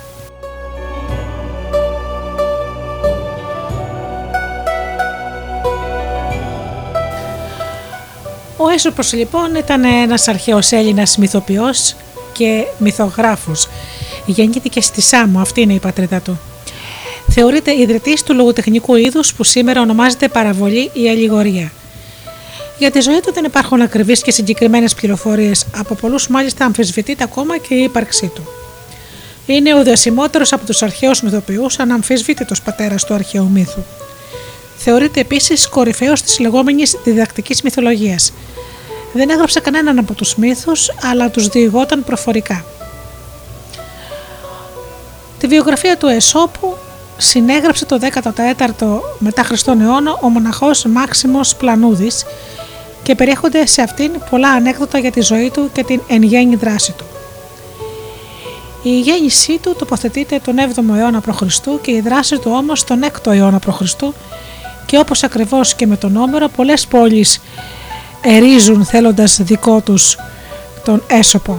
Τόπος καταγωγή του, καταγωγής του αναφέρεται η Φρυγία, ενώ σύμφωνα με άλλους γεννήθηκε στη Σάμο ή την Θράκη ή τη Σάρδης ή την Αίγυπτο και άλλες περιοχές της Αφρικής όπως Αιθιοπία στηριζόμενοι στο ότι στις ιστορίες του εμφανίζονται ζώα άγνωστα τότε στην Ευρώπη και στην Αφρική. Ο μεγάλος αριθμός των τετόπων αυτών δικαιολογείται και από πολλά ταξίδια που φαίνεται να έκανε ο Έσωπος. Μεταγενέστερες μαρτυρίες τον αναφέρουν να παίρνει μέρος στο συμπόσιο των επτά σοφών και να ελέγχει την ε, εφιολογία και την σοφία του, τους λόγους του. Επίσης τον φέρνουν στις Σάρδες στην αυλή του βασιλιά Κρίσου του οποίου ήταν ευνοούμενος και σύμβουλος. Ο Έσωπος ήταν ταπεινής καταγωγής. Ο θρύλος τον παρουσιάζει ως κακόμορφο, πραγματικό τέρας ασχήμιας, μαυριδερός, καμπούρης, τραυλός, κοντόλεμος, σταυρο, στραβοπόδης με μύτη πελακουτσωτή και κεφάλι τριγωνικό, αλλά παράλληλα ευφιέστατος. Παρότι όσο ζούσε δούλος, οι Αθηναίοι του έστησαν αργότερα Ανδριάντα για να δείξουν ότι κάθε άνθρωπος αξίας πρέπει ανεξάρτητα από την καταγωγή του να τιμάται. Ο Έσωπος γεννήθηκε κατά πάσα πιθανότητα από οικογένεια δούλων το 625 π.Χ. στο Αμόρια της Φρυγίας. Ήταν δούλος του φιλοσόφου Ιδιά, Ιδιάδμονα. Έζησε στη Σάμο, ταξίδεψε στην Αίγυπτο και στην Ανατολή και πέθανε στους Δελφούς όπου είχε σταλεί από τον βασιλιά Κρίσο να λάβει χρησμό του μαντίου το 560 π.Χ. Κατηγορήθηκε για ιεροσιλία και καταδικάστηκε σε θάνατο από ιεροδεκαστές. Γκρεμίστηκε δε από την κορφή του Παρνασσού. Οι εκδοχές ως προς τους λόγους του θανάτου του είναι αρκετές και διαφορετικές. Σύμφωνα με μια εκδοχή, στάλθηκε από τον Κρίσο με προσφορές δώρων στον Νότο Απόλλωνα στους Δελφούς, όπου βλέποντας τις απάτες των εκεί ιερέων και την απληστία τους, τους κατηγόρησε με σαρκαστικό τρόπο. Εκείνοι τότε αποφάσισαν να τον θανατώσουν με δόλο. Πήραν λοιπόν από το ιερό του ναού μια χρυσή φιάλη και την έκρυψαν μέσα στις αποσκευές του. Στη συνέχεια τον κατηγόρησαν για κλέφτη και ιερόσιλο. Έτσι με την σκηνοθετημένη κατηγορία τον καταδίκασαν σε θάνατο και τον σκότωσαν ρίχνοντάς τον στον, στον γκρεμό από την κορυφή του Παρνασσού η Άμπια. Αμέσως μετά το θάνατό του έπεσε πίνη και δυστυχία στον τόπο. Με βάση μια άλλη εκδοχή, ο Έσωπος ήταν δούλος κάποιου κτηματία που το χρησιμοποιούσε σαν βοσκό. Μια μέρα που είδε τον επιστάτη να χτυπά άδικα ένα άλλο δούλο, έτρεξε να τον βοηθήσει. Και έτσι ο επιστάτης για να τον εκδικηθεί τον κατηγόρησε στον κτηματία και τον πήγε στην αγορά της Εφέσου για να τον πουλήσει. Εκεί τον αγόρασε ο σοφός Ξάνθος από τη Σάμου, που εκτίμησε το έξυπνο βλέμμα του και τον πήρε μαζί του σαν δούλο. Μαζί του άρχισε να ταξιδεύει και να γνωρίζει τον κόσμο.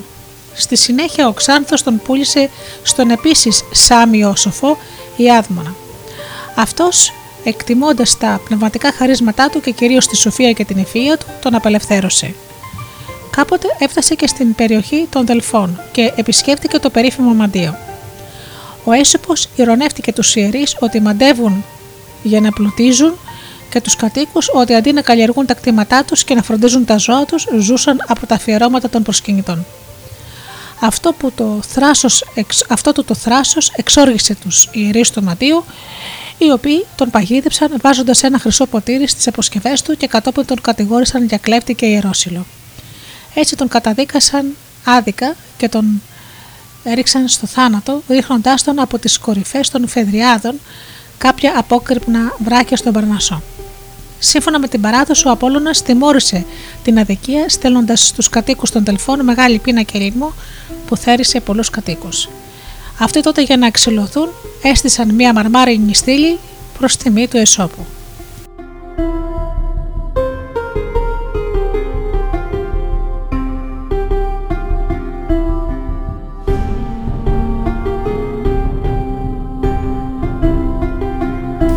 Πρωταγωνιστές τους μύθους του Εσώπου είναι κατά ως επιτοπλίστων ζώα. Η Αλεπού, ο Λύκος, το Λιοντάρι, το Ελάφι και άλλα. Κυρίως είναι διάλογοι μεταξύ ζώων που μιλούν και ενεργούν σαν άνθρωποι, τα φωνήεντα ζώα, ενώ υπάρχουν και μερικοί ε, άνθρωποι ή θεοί. Πρόκειται για μικρά οικιακά αφηγήματα διατυπωμένα με πολύ μεγάλη συντομία. Ο χαρακτήρας τους είναι ηθικοδιδακτικό, συμβολικός και αλληλογορικό. Οι μύθοι αυτοί έχουν ιδιαίτερη χάρη, θαυμαστή απλότητα και άφταστη διδακτικότητα. Είναι παρμένοι από την καθημερινή ζωή και τη φύση. Είχε τη μοναδική ικανότητα να δίνει στα ζώα ανθρώπινες ιδιότητες, ψυχή και λαλιά σε τέτοιο βαθμό που να θεωρείς ότι η μύθη του ήταν κάποτε η πραγματικότητα και ότι όλα αυτά που διηγείται έχουν συμβεί. Βασικό χαρακτηριστικό των διηγήσεών του ήταν το επιμήθειο, το οποίο ήταν εύληπτο για τα παιδιά και το λαό. Οι εσώπιοι μύθοι γράφτηκαν σε πεζόλογο. Ω γνωστό μέχρι τότε, μόνο ο έμετρος λόγος, η ποίηση, θεωρούταν το μοναδικό εκφραστικό είδος για τους συγγραφείς. Συνεπώς, μπορεί να θεωρηθεί και ως πρωτοπόρος στο είδος του. Η ιδεολογία τους είναι η αποδοκιμασία του κακού και στις πιο αντιπροσωπευτικές μορφές του. Της βίας, της απάτης, της αυθαιρεσίας, της προδοσίας, της ματαιοδοξίας, της αλαζονίας, της ψευδολογίας, της πλεονεξίας, της πονηριάς. Η αποδοκιμασία επιχειρείται άλλοτε με αναφορά στη Θεία Δίκη και άλλοτε με επιστικές αποδείξεις, πιο συχνά όμως με τη διατύπωση του παραλογισμού του κακού, με τη γελιοποίησή του καθώς και με την φιλοσοφική ενατένιση της ζωής. Σύμφωνα με τον Ηρόδοτο, ο Έσωπος ήταν πολύ γνωστός λογοποιός. Εκτός από τους μύθους, γνώριζε και διηγούταν πολλά αστεία και ανέκδοτα. Άλλοι υποστηρίζουν ότι δεν δημιούργησε μύθους, αλλά τους συγκέντρωσε, τους συμπλήρωσε και τους τελειοποίησε. Αυτοί προέρχονταν είτε από τους αρχαίους, ε, αρχαιότερους Έλληνες είτε από άλλους λαούς όπως οι Φρίγες. Δεν αποκλείεται βέβαια να επινόησε και ο ίδιος μερικούς από αυτούς. Πάντως τους χρησιμοποίησε πολύ στη ζωή του με τόση δεξιότητα και επιτυχία ώστε να συνδεθεί τελικά το όνομά του με αυτούς. Λέγεται πως διηγούταν τους μύθους αυτούς όχι μόνο στη διάρκεια της ζωής του, αλλά και με σκοπό να υποστηρίξει την αθωότητά τους στο δικαστήριο. Μέσα τους διακρίνεται το ευρύ παρατηρητικό του πνεύμα, η ικανότητά του να διδάσκει με μικρές απλές ιστορίες που πάντα έχουν στο τέλος κάποιο ηθικό δίδαγμα. Συνήθιζε με την παρατηρητικότητα και τη βαθιά του σοφία να πλέκει, να πλέκει τέτοιες ιστορίες και να τις λέει γύρω του. Με τον καιρό απέκτησε μεγάλη φήμη και όλοι έτρεχαν κοντά του για να ακούσουν κάποιο το μύθο σχετικά με κάποιο πρόβλημά τους. Σιγά σιγά οι μύθοι του άρχισαν να μεταδίδονται από στόμα σε στόμα μεταξύ των ανθρώπων μέχρι την ελληνιστική εποχή οπότε συγκεντρώθηκαν για πρώτη φορά.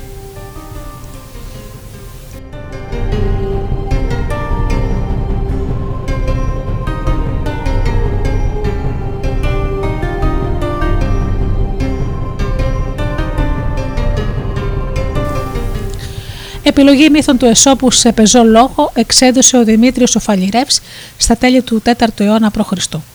Η συλλογή αυτή δεν σώζεται και μόνο ποιητικές επεξεργασίες του Βαβρίου στα ελληνικά, του Φέδρου στα λατινικά και άλλων διέσωσαν το υλικό της επιτομής εκείνης. Όλε οι σωζόμενες σήμερα συλλογές είναι πολύ μεταγενέστερες και προέρχονται από τον 1ο ή 2ο αιώνα και έπειτα. Οι μύθοι του έχουν συγκεντρωθεί σε συλλογή εσώπιων μύθων. Πρώτη φορά εκτυπώθηκαν στο Μιλάνο το 1479 μετά Χριστόν στη Βενετία το 1529 και το 1543 από την οικογένεια τυπογράφων Νταμιάνο Ντι Σάντα Μαρία, ενώ ακολούθησε μια έκδοση στο Παρίσι το 1547. Ο Κοραής τους τύπωσε το 1810 στο Παρίσι και ακολούθησε κριτική έκδοση το 1852 στη Λιψία από τον Χάλμ. Έκτοτε πολλές εκδόσεις παρουσιάστηκαν και οι μύθοι πιστεύετε πως έχουν διαβαστεί παγκοσμίως σχεδόν όσο και η βίβλος. Η πιο πρόσφατη έκδοσή τους έγινε από τον Βρετανικό εκδοτικό ήχο Penguin το 1997 σε 50.000 αντίτυπα. Η απόδοσή τους στην ελληνική γλώσσα έγινε από τους Ανδρώνικο Νούγιο και Γεώργιο Τολό που έζησαν το 16ο αιώνα. Υπό το όνομα του Εσώπου υπάρχει ένα επίγραμμα στην Παλατινή Ανθολογία.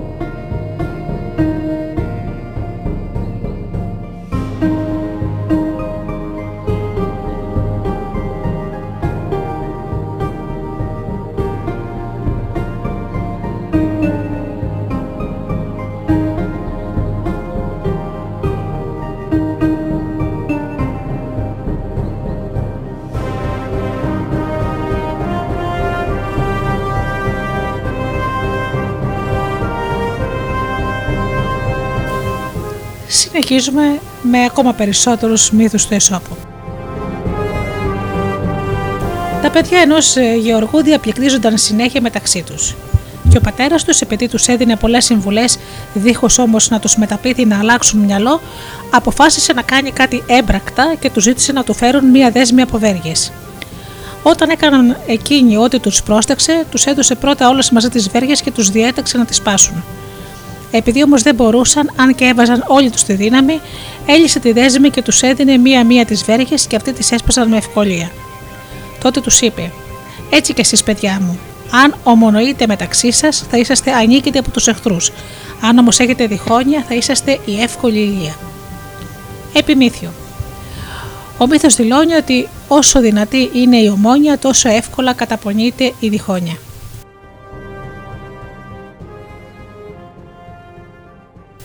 Η γριά και ο γιατρός. Μια γριά που υπέφεραν τα μάτια της κάλεσε ένα γιατρό με αμοιβή. Εκείνος άρχισε να την επισκέπτεται και να της βάζει αληφή. Και επειδή κάθε φορά έκλεινε η γριά τα βλέφαρά της, αυτός της έπαιρνε ένα-ένα τα έπιπλα και τα σκεύη της. Όταν τα πήρε όλα, η γριά είχε θεραπευτεί και έτσι τη ζήτησε την αμοιβή που είχαν συμφωνήσει. Επειδή όμως αυτή δεν ήθελε να του δώσει τίποτα, την πήγε στο δικαστήριο.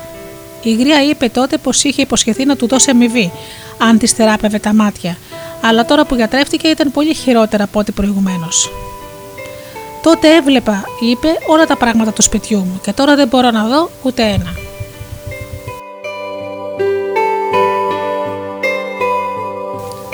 Επιμήθειο. Έτσι και οι πονηροί άνθρωποι σφάλουν εξαιτίας της απλησίας τους και ρίχνουν όλη την ονοχή επάνω τους.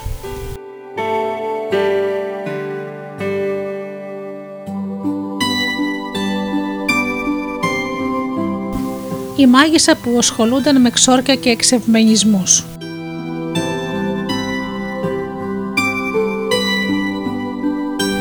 Μια μάγισσα που ασχολούταν με ξόρκια και με εξευμενισμούς της θεϊκής οργής είχε πολλή δουλειά από όπου κέρδιζε πολλά χρήματα. Κάποιοι όμως την κατηγόρησαν ότι εισάγει κενά δαιμόνια στη θρησκεία. Την πέρασαν από δίκαια και την καταδίκασαν σε θάνατο. Κάποιος που είδε να την παίρνουν από το δικαστήριο της είπε: ε, εσύ που η δουλειά σου είναι να αποτρέπεις την οργή των Θεών, πώς δεν μπόρεσες να πείσει τους ανθρώπους; Επιμήθειο. Ο μύθος είναι για τους ανθρώπους απαταιώνες που υπόσχονται μεγάλα πράγματα επειδή αυτοί πιάνονται από τα μικρά.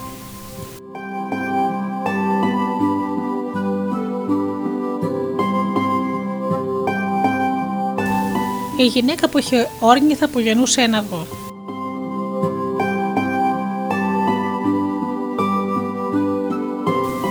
Όποιος έχει τα πολλά, χάνει και τα λίγα. Μια χείρα είχε μια όρνηθα που τους γεννούσε ένα αυγό κάθε μέρα. Κάποτε σκέφτηκε ότι αν της δίνει περισσότερη τροφή, η όρνηθα θα γεννάει δύο φορές την ημέρα. Έτσι και έκανε. Η κότα όμως πάχαινε και δεν μπορούσε να γεννήσει πλέον ούτε μία φορά. Επιμήθειο. Ο μύθος σημαίνει ότι πολλοί άνθρωποι που ζητούν από πλεονεξία περισσότερα χάρουν και αυτά που έχουν.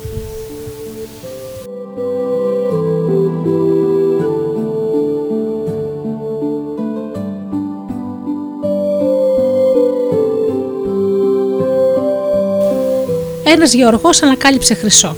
Καθώς έσκαβε τη γη και γι' αυτό κάθε μέρα προσέφερε στεφάνια στη γη επειδή τον ευεργέτησε. Τότε παρουσιάστηκε απέναντί του η τύχη και του είπε «Ε, εσύ γιατί τιμάς τη γη με τα δικά μου δώρα που σου τα έδωσα θέλοντας να σε κάνω πλούσιο; Αν συμβεί να αλλάξουν τα πράγματα και τα κατασπαταλήσεις όλα για ασχρές ανάγκες, τότε την τύχη θα κατηγορήσεις».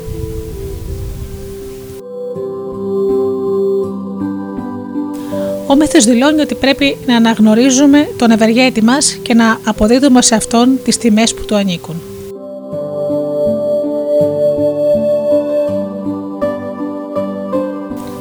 Ο γέρος που κάποτε έκοψε, έκοβε ξύλα και ο, ο θάνατος. Με τόσα βάσανα η ζωή πάλι γλυκιά είναι. Ένας γέρος κάποτε έκοψε ξύλα και αφού τα φορτώθηκε περπατούσε πολλή ώρα. Κουρασμένος από το περπάτημα άφησε κάτω το φορτίο του και φώναξε το θάνατο. Μόλις φάνηκε ο θάνατος και τον ρώτησε γιατί τον φώναζε, του είπε «Για να σηκώσεις το φορτίο». Ο μύθος δηλώνει ότι κάθε άνθρωπος αγαπά τη ζωή ακόμα και αν δυστυχεί.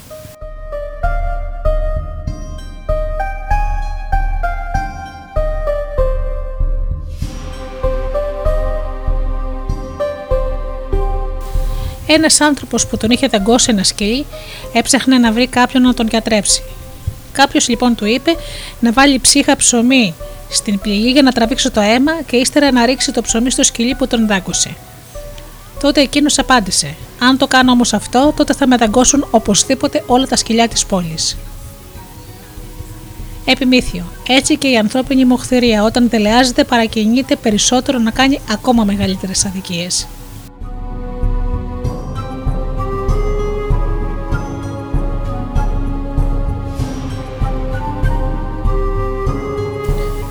Οι δύο οδηπόροι και η αρκούδα. Δύο φίλοι προχωρούσαν στον ίδιο δρόμο. Ξαφνικά είδαν να έρχεται μια αρκούδα. Ο ένας πρόφτασε και ανέβηκε σε ένα δέντρο και κρύφτηκε. Ενώ ο άλλος, μπροστά στο κίνδυνο να τον αδράξει το θηρίο, έπεσε στο χώμα και προσποιούταν τον νεκρό. Η αρκούδα τον πλησίασε και άρχισε να τον μυρίζει με τη μουσούτα της, ενώ εκείνος κρατούσε την αναπνοή του, γιατί λένε ότι το ζώο αυτό δεν αγγίζει νεκρό. Όταν τέλος έφυγε η αρκούδα, ο άλλος κατέβηκε από το δέντρο και τον ρώτησε τι του είπε στο αυτί, και εκείνος απάντησε. Μου είπε ότι στο εξής να μην ταξιδεύω με τέτοιους φίλους που δεν παραμένουν αφοσιωμένοι την ώρα του κινδύνου.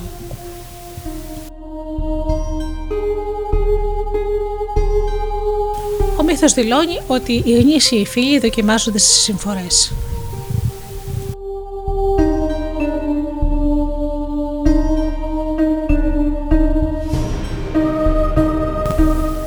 Οι δύο βάτραχοι που ήταν γείτονες.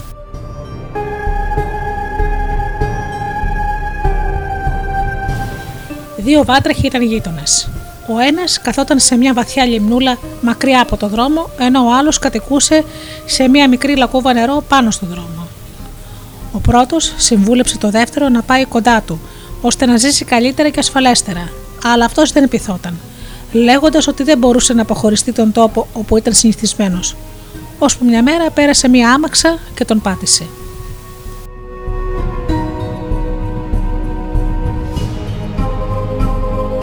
Επιμήθειο. Έτσι και οι άνθρωποι που ασχολούνται με ηθικά απαράδεκτα πράγματα καταλήγουν να χαθούν πριν προλάβουν να στραφούν προς τα καλύτερα.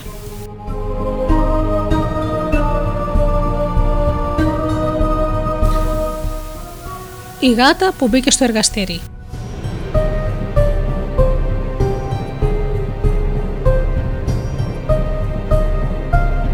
Μια γάτα εισήλθε στο εργαστήριο ενός χαλκιά και άρχισε να γλύφει μια λίμα που βρήκε εκεί.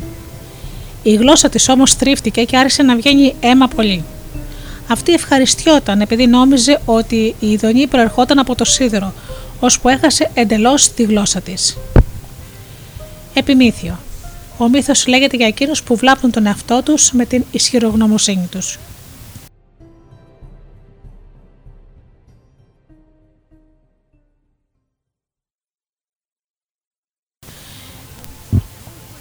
Δύο νεαροί αγόραζαν κρέας από το ίδιο κατάστημα. Κάποια στιγμή, οπότε ο κρεοπόλης ήταν απασχολημένος αλλού, ο ένας άρπαξε ένα κομμάτι κρέας και το τοποθέτησε στον κόρφο του άλλου. Σαν γύρισε το κεφάλι του κρεοπόλης και τους κατηγόρησε πως τον έκλεψαν, εκείνος που είχε ιδιοποιηθεί το κρέας ορκισόταν πως δεν το έχει, ενώ ο άλλος πως δεν το πήρε.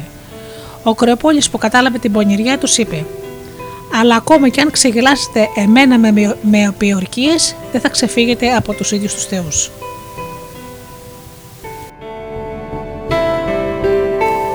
Και επιμήθειο. Ο μύθος δηλώνει ότι η αμαρτία της επιορκίας παραμένει έστω και αν προσπαθούμε να την κρύψουμε με σοφίσματα.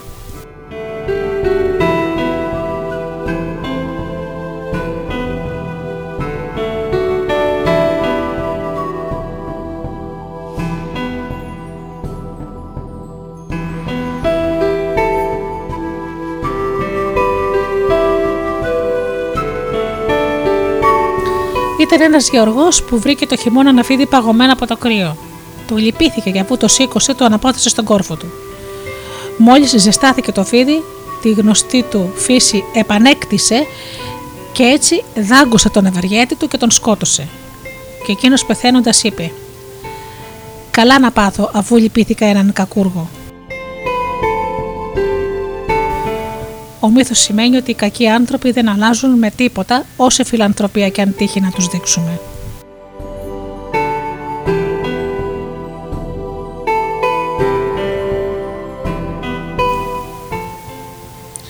Δύο άνθρωποι προχωρούσαν στον ίδιο δρόμο. Ο ένας βρήκε ένα τσεκούρι και ο άλλος είπε: Το βρήκαμε. Μη λες βρήκαμε, λέει ο πρώτος, αλλά βρήκες.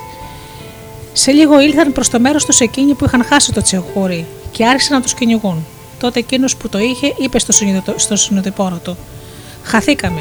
Και ο άλλος του απάντησε: Χάθηκα να λε, γιατί όταν βρήκες το τσεκούρι δεν είπες ότι το έχουμε κοινό.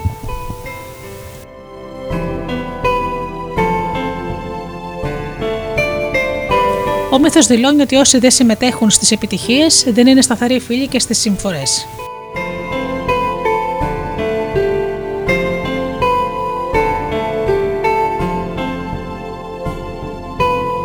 Οι δύο εχθροί που ταξίδευαν με το ίδιο πλοίο.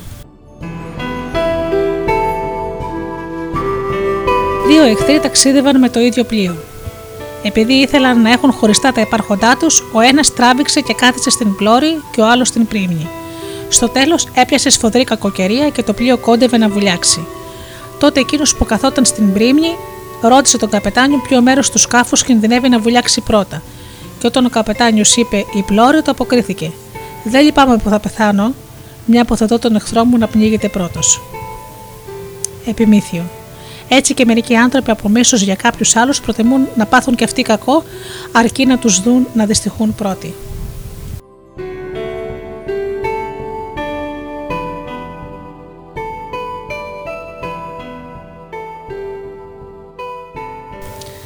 Η βελανιδιά και η καλαμιά διαπληκτίζονται. Μια βελανιτιά και μια καλαμιά διαπληκτιζόταν. Ποια ήταν η δυνατότερη; Όταν σηκώθηκε σφοδρός άνεμος, η καλαμιά σιώταν και έγερνε κάτω από το φύσιμά του και έτσι απέφυγε το ξερίζωμα. Αλλά η βελανιδιά που προσπαθούσε να τον αντισταθεί με όλο της το σώμα, ξεριζώθηκε. Ο μύθος δηλώνει ότι δεν πρέπει να διαπληκτιζόμαστε με τους καλύτερούς μας.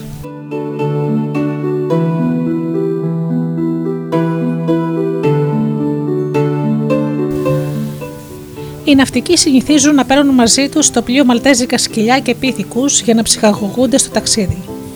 Κάποιος λοιπόν πήρε μαζί του για, ένα για το ταξίδι του έναν πίθηκο. Μόλις έφτασαν στο Σούνιο, το κροτήριο της Αττικής, τους έπιασε σφοδρή κακοκαιρία. Το πλοίο αποδογύρισε και όλοι κολυμπούσαν μαζί και ο πίθηκος. Ένα δελφίνι που τον είδε και τον πήρε για άνθρωπο, τον σήκωσε στη ράκη του και τον πήγε σε αυτό. Όταν φτάσαν στον Πειραιά, στο λιμάνι της Αθηνάς, ρώτησε τον πίθηκο αν ήταν Αθηναίος. Αυτός είπε ναι και μάλιστα από λαμπρή γενιά. Τότε τον ρώτησε πάλι αν ξέρει τον Πειραιά. Και ο πίθηκο, επειδή νόμιζε τον Πειραιά για άνθρωπο, απάντησε πως ήταν φίλος του και πολύ κοντινός του μάλιστα. Τότε το δελφίνι αγανάκτησε με τα ψέματά του και τον βύθισε στο νερό και τον έπνιξε.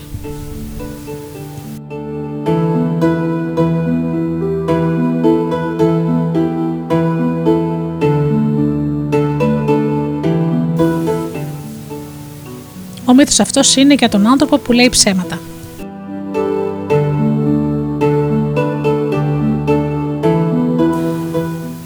Τα δελφίνια και οι φάλαινες πολεμούσαν μεταξύ τους και επειδή η φιλονικία είχε πάρει μεγάλες διαστάσεις, ανέβηκε πάνω ένας σκοβιός ή σε ένα μικρό πλοιάριο και προσπαθούσε να τους χωρίσει. Κάποιο από τα δελφίνια γύρισε τότε και του είπε: Προτιμότερο είναι για μας να χαθούμε πολεμώντας μεταξύ μας παρά να μας συμφιλιώσεις εσύ.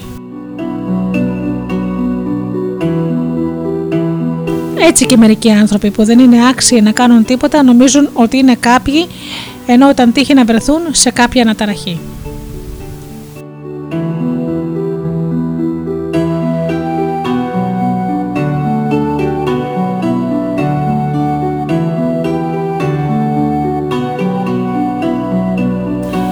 Κάποιος μπήκε σε ένα μελισσουργείο ενώ έλειπε ο μελισσοκόμος και έκλεψε το κερί και το μέλι. Όταν επέστρεψε ο μελισσοκόμος και είδε άδειες τι κυψέλες, σταμάτησε και τις εξέταζε. Οι μέλισσες που γύριζαν από τη βοσκή τον είδαν και άρχισαν να τον τσιμπούν φρικτά με τα κεντριά τους. Και τότε αυτός τους είπε: Άτιμα ζώα, αυτόν που έκλεψε το κερί σας τον αφήσετε ατιμόρυτο, ενώ χτυπάτε εμένα που σας περιποιούμε. Έτσι και μερικοί άνθρωποι λόγω άγνοιας δεν προφυλάσσονται από τους εχθρούς τους και αποκρούν τους φίλους τους επειδή τους θεωρούν εχθρικά διακείμενους.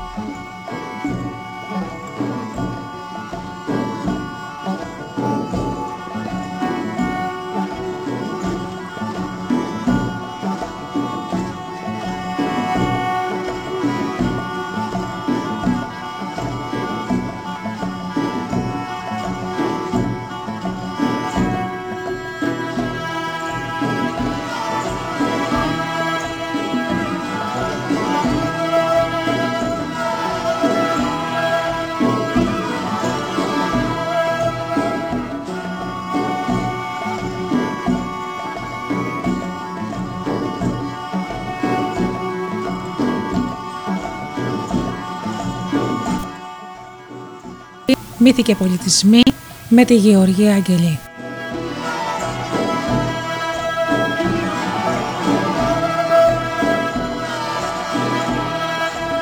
Αγαπημένοι μου φίλοι, να σας ευχαριστήσω για αυτές τις δύο ώρες που ήσασταν εδώ μαζί μου και ακούστηκαν μύθοι του Εσώπου.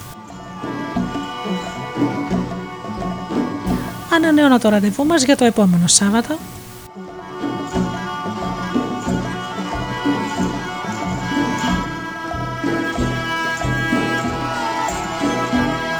Έως τότε σας εύχομαι από καρδιάς να περνάτε καλά και να είστε πάντα καλά. Και αγαπήστε τον άνθρωπο που βλέπετε κάθε μέρα στον καθρέφτη. Καλό σας απόγευμα.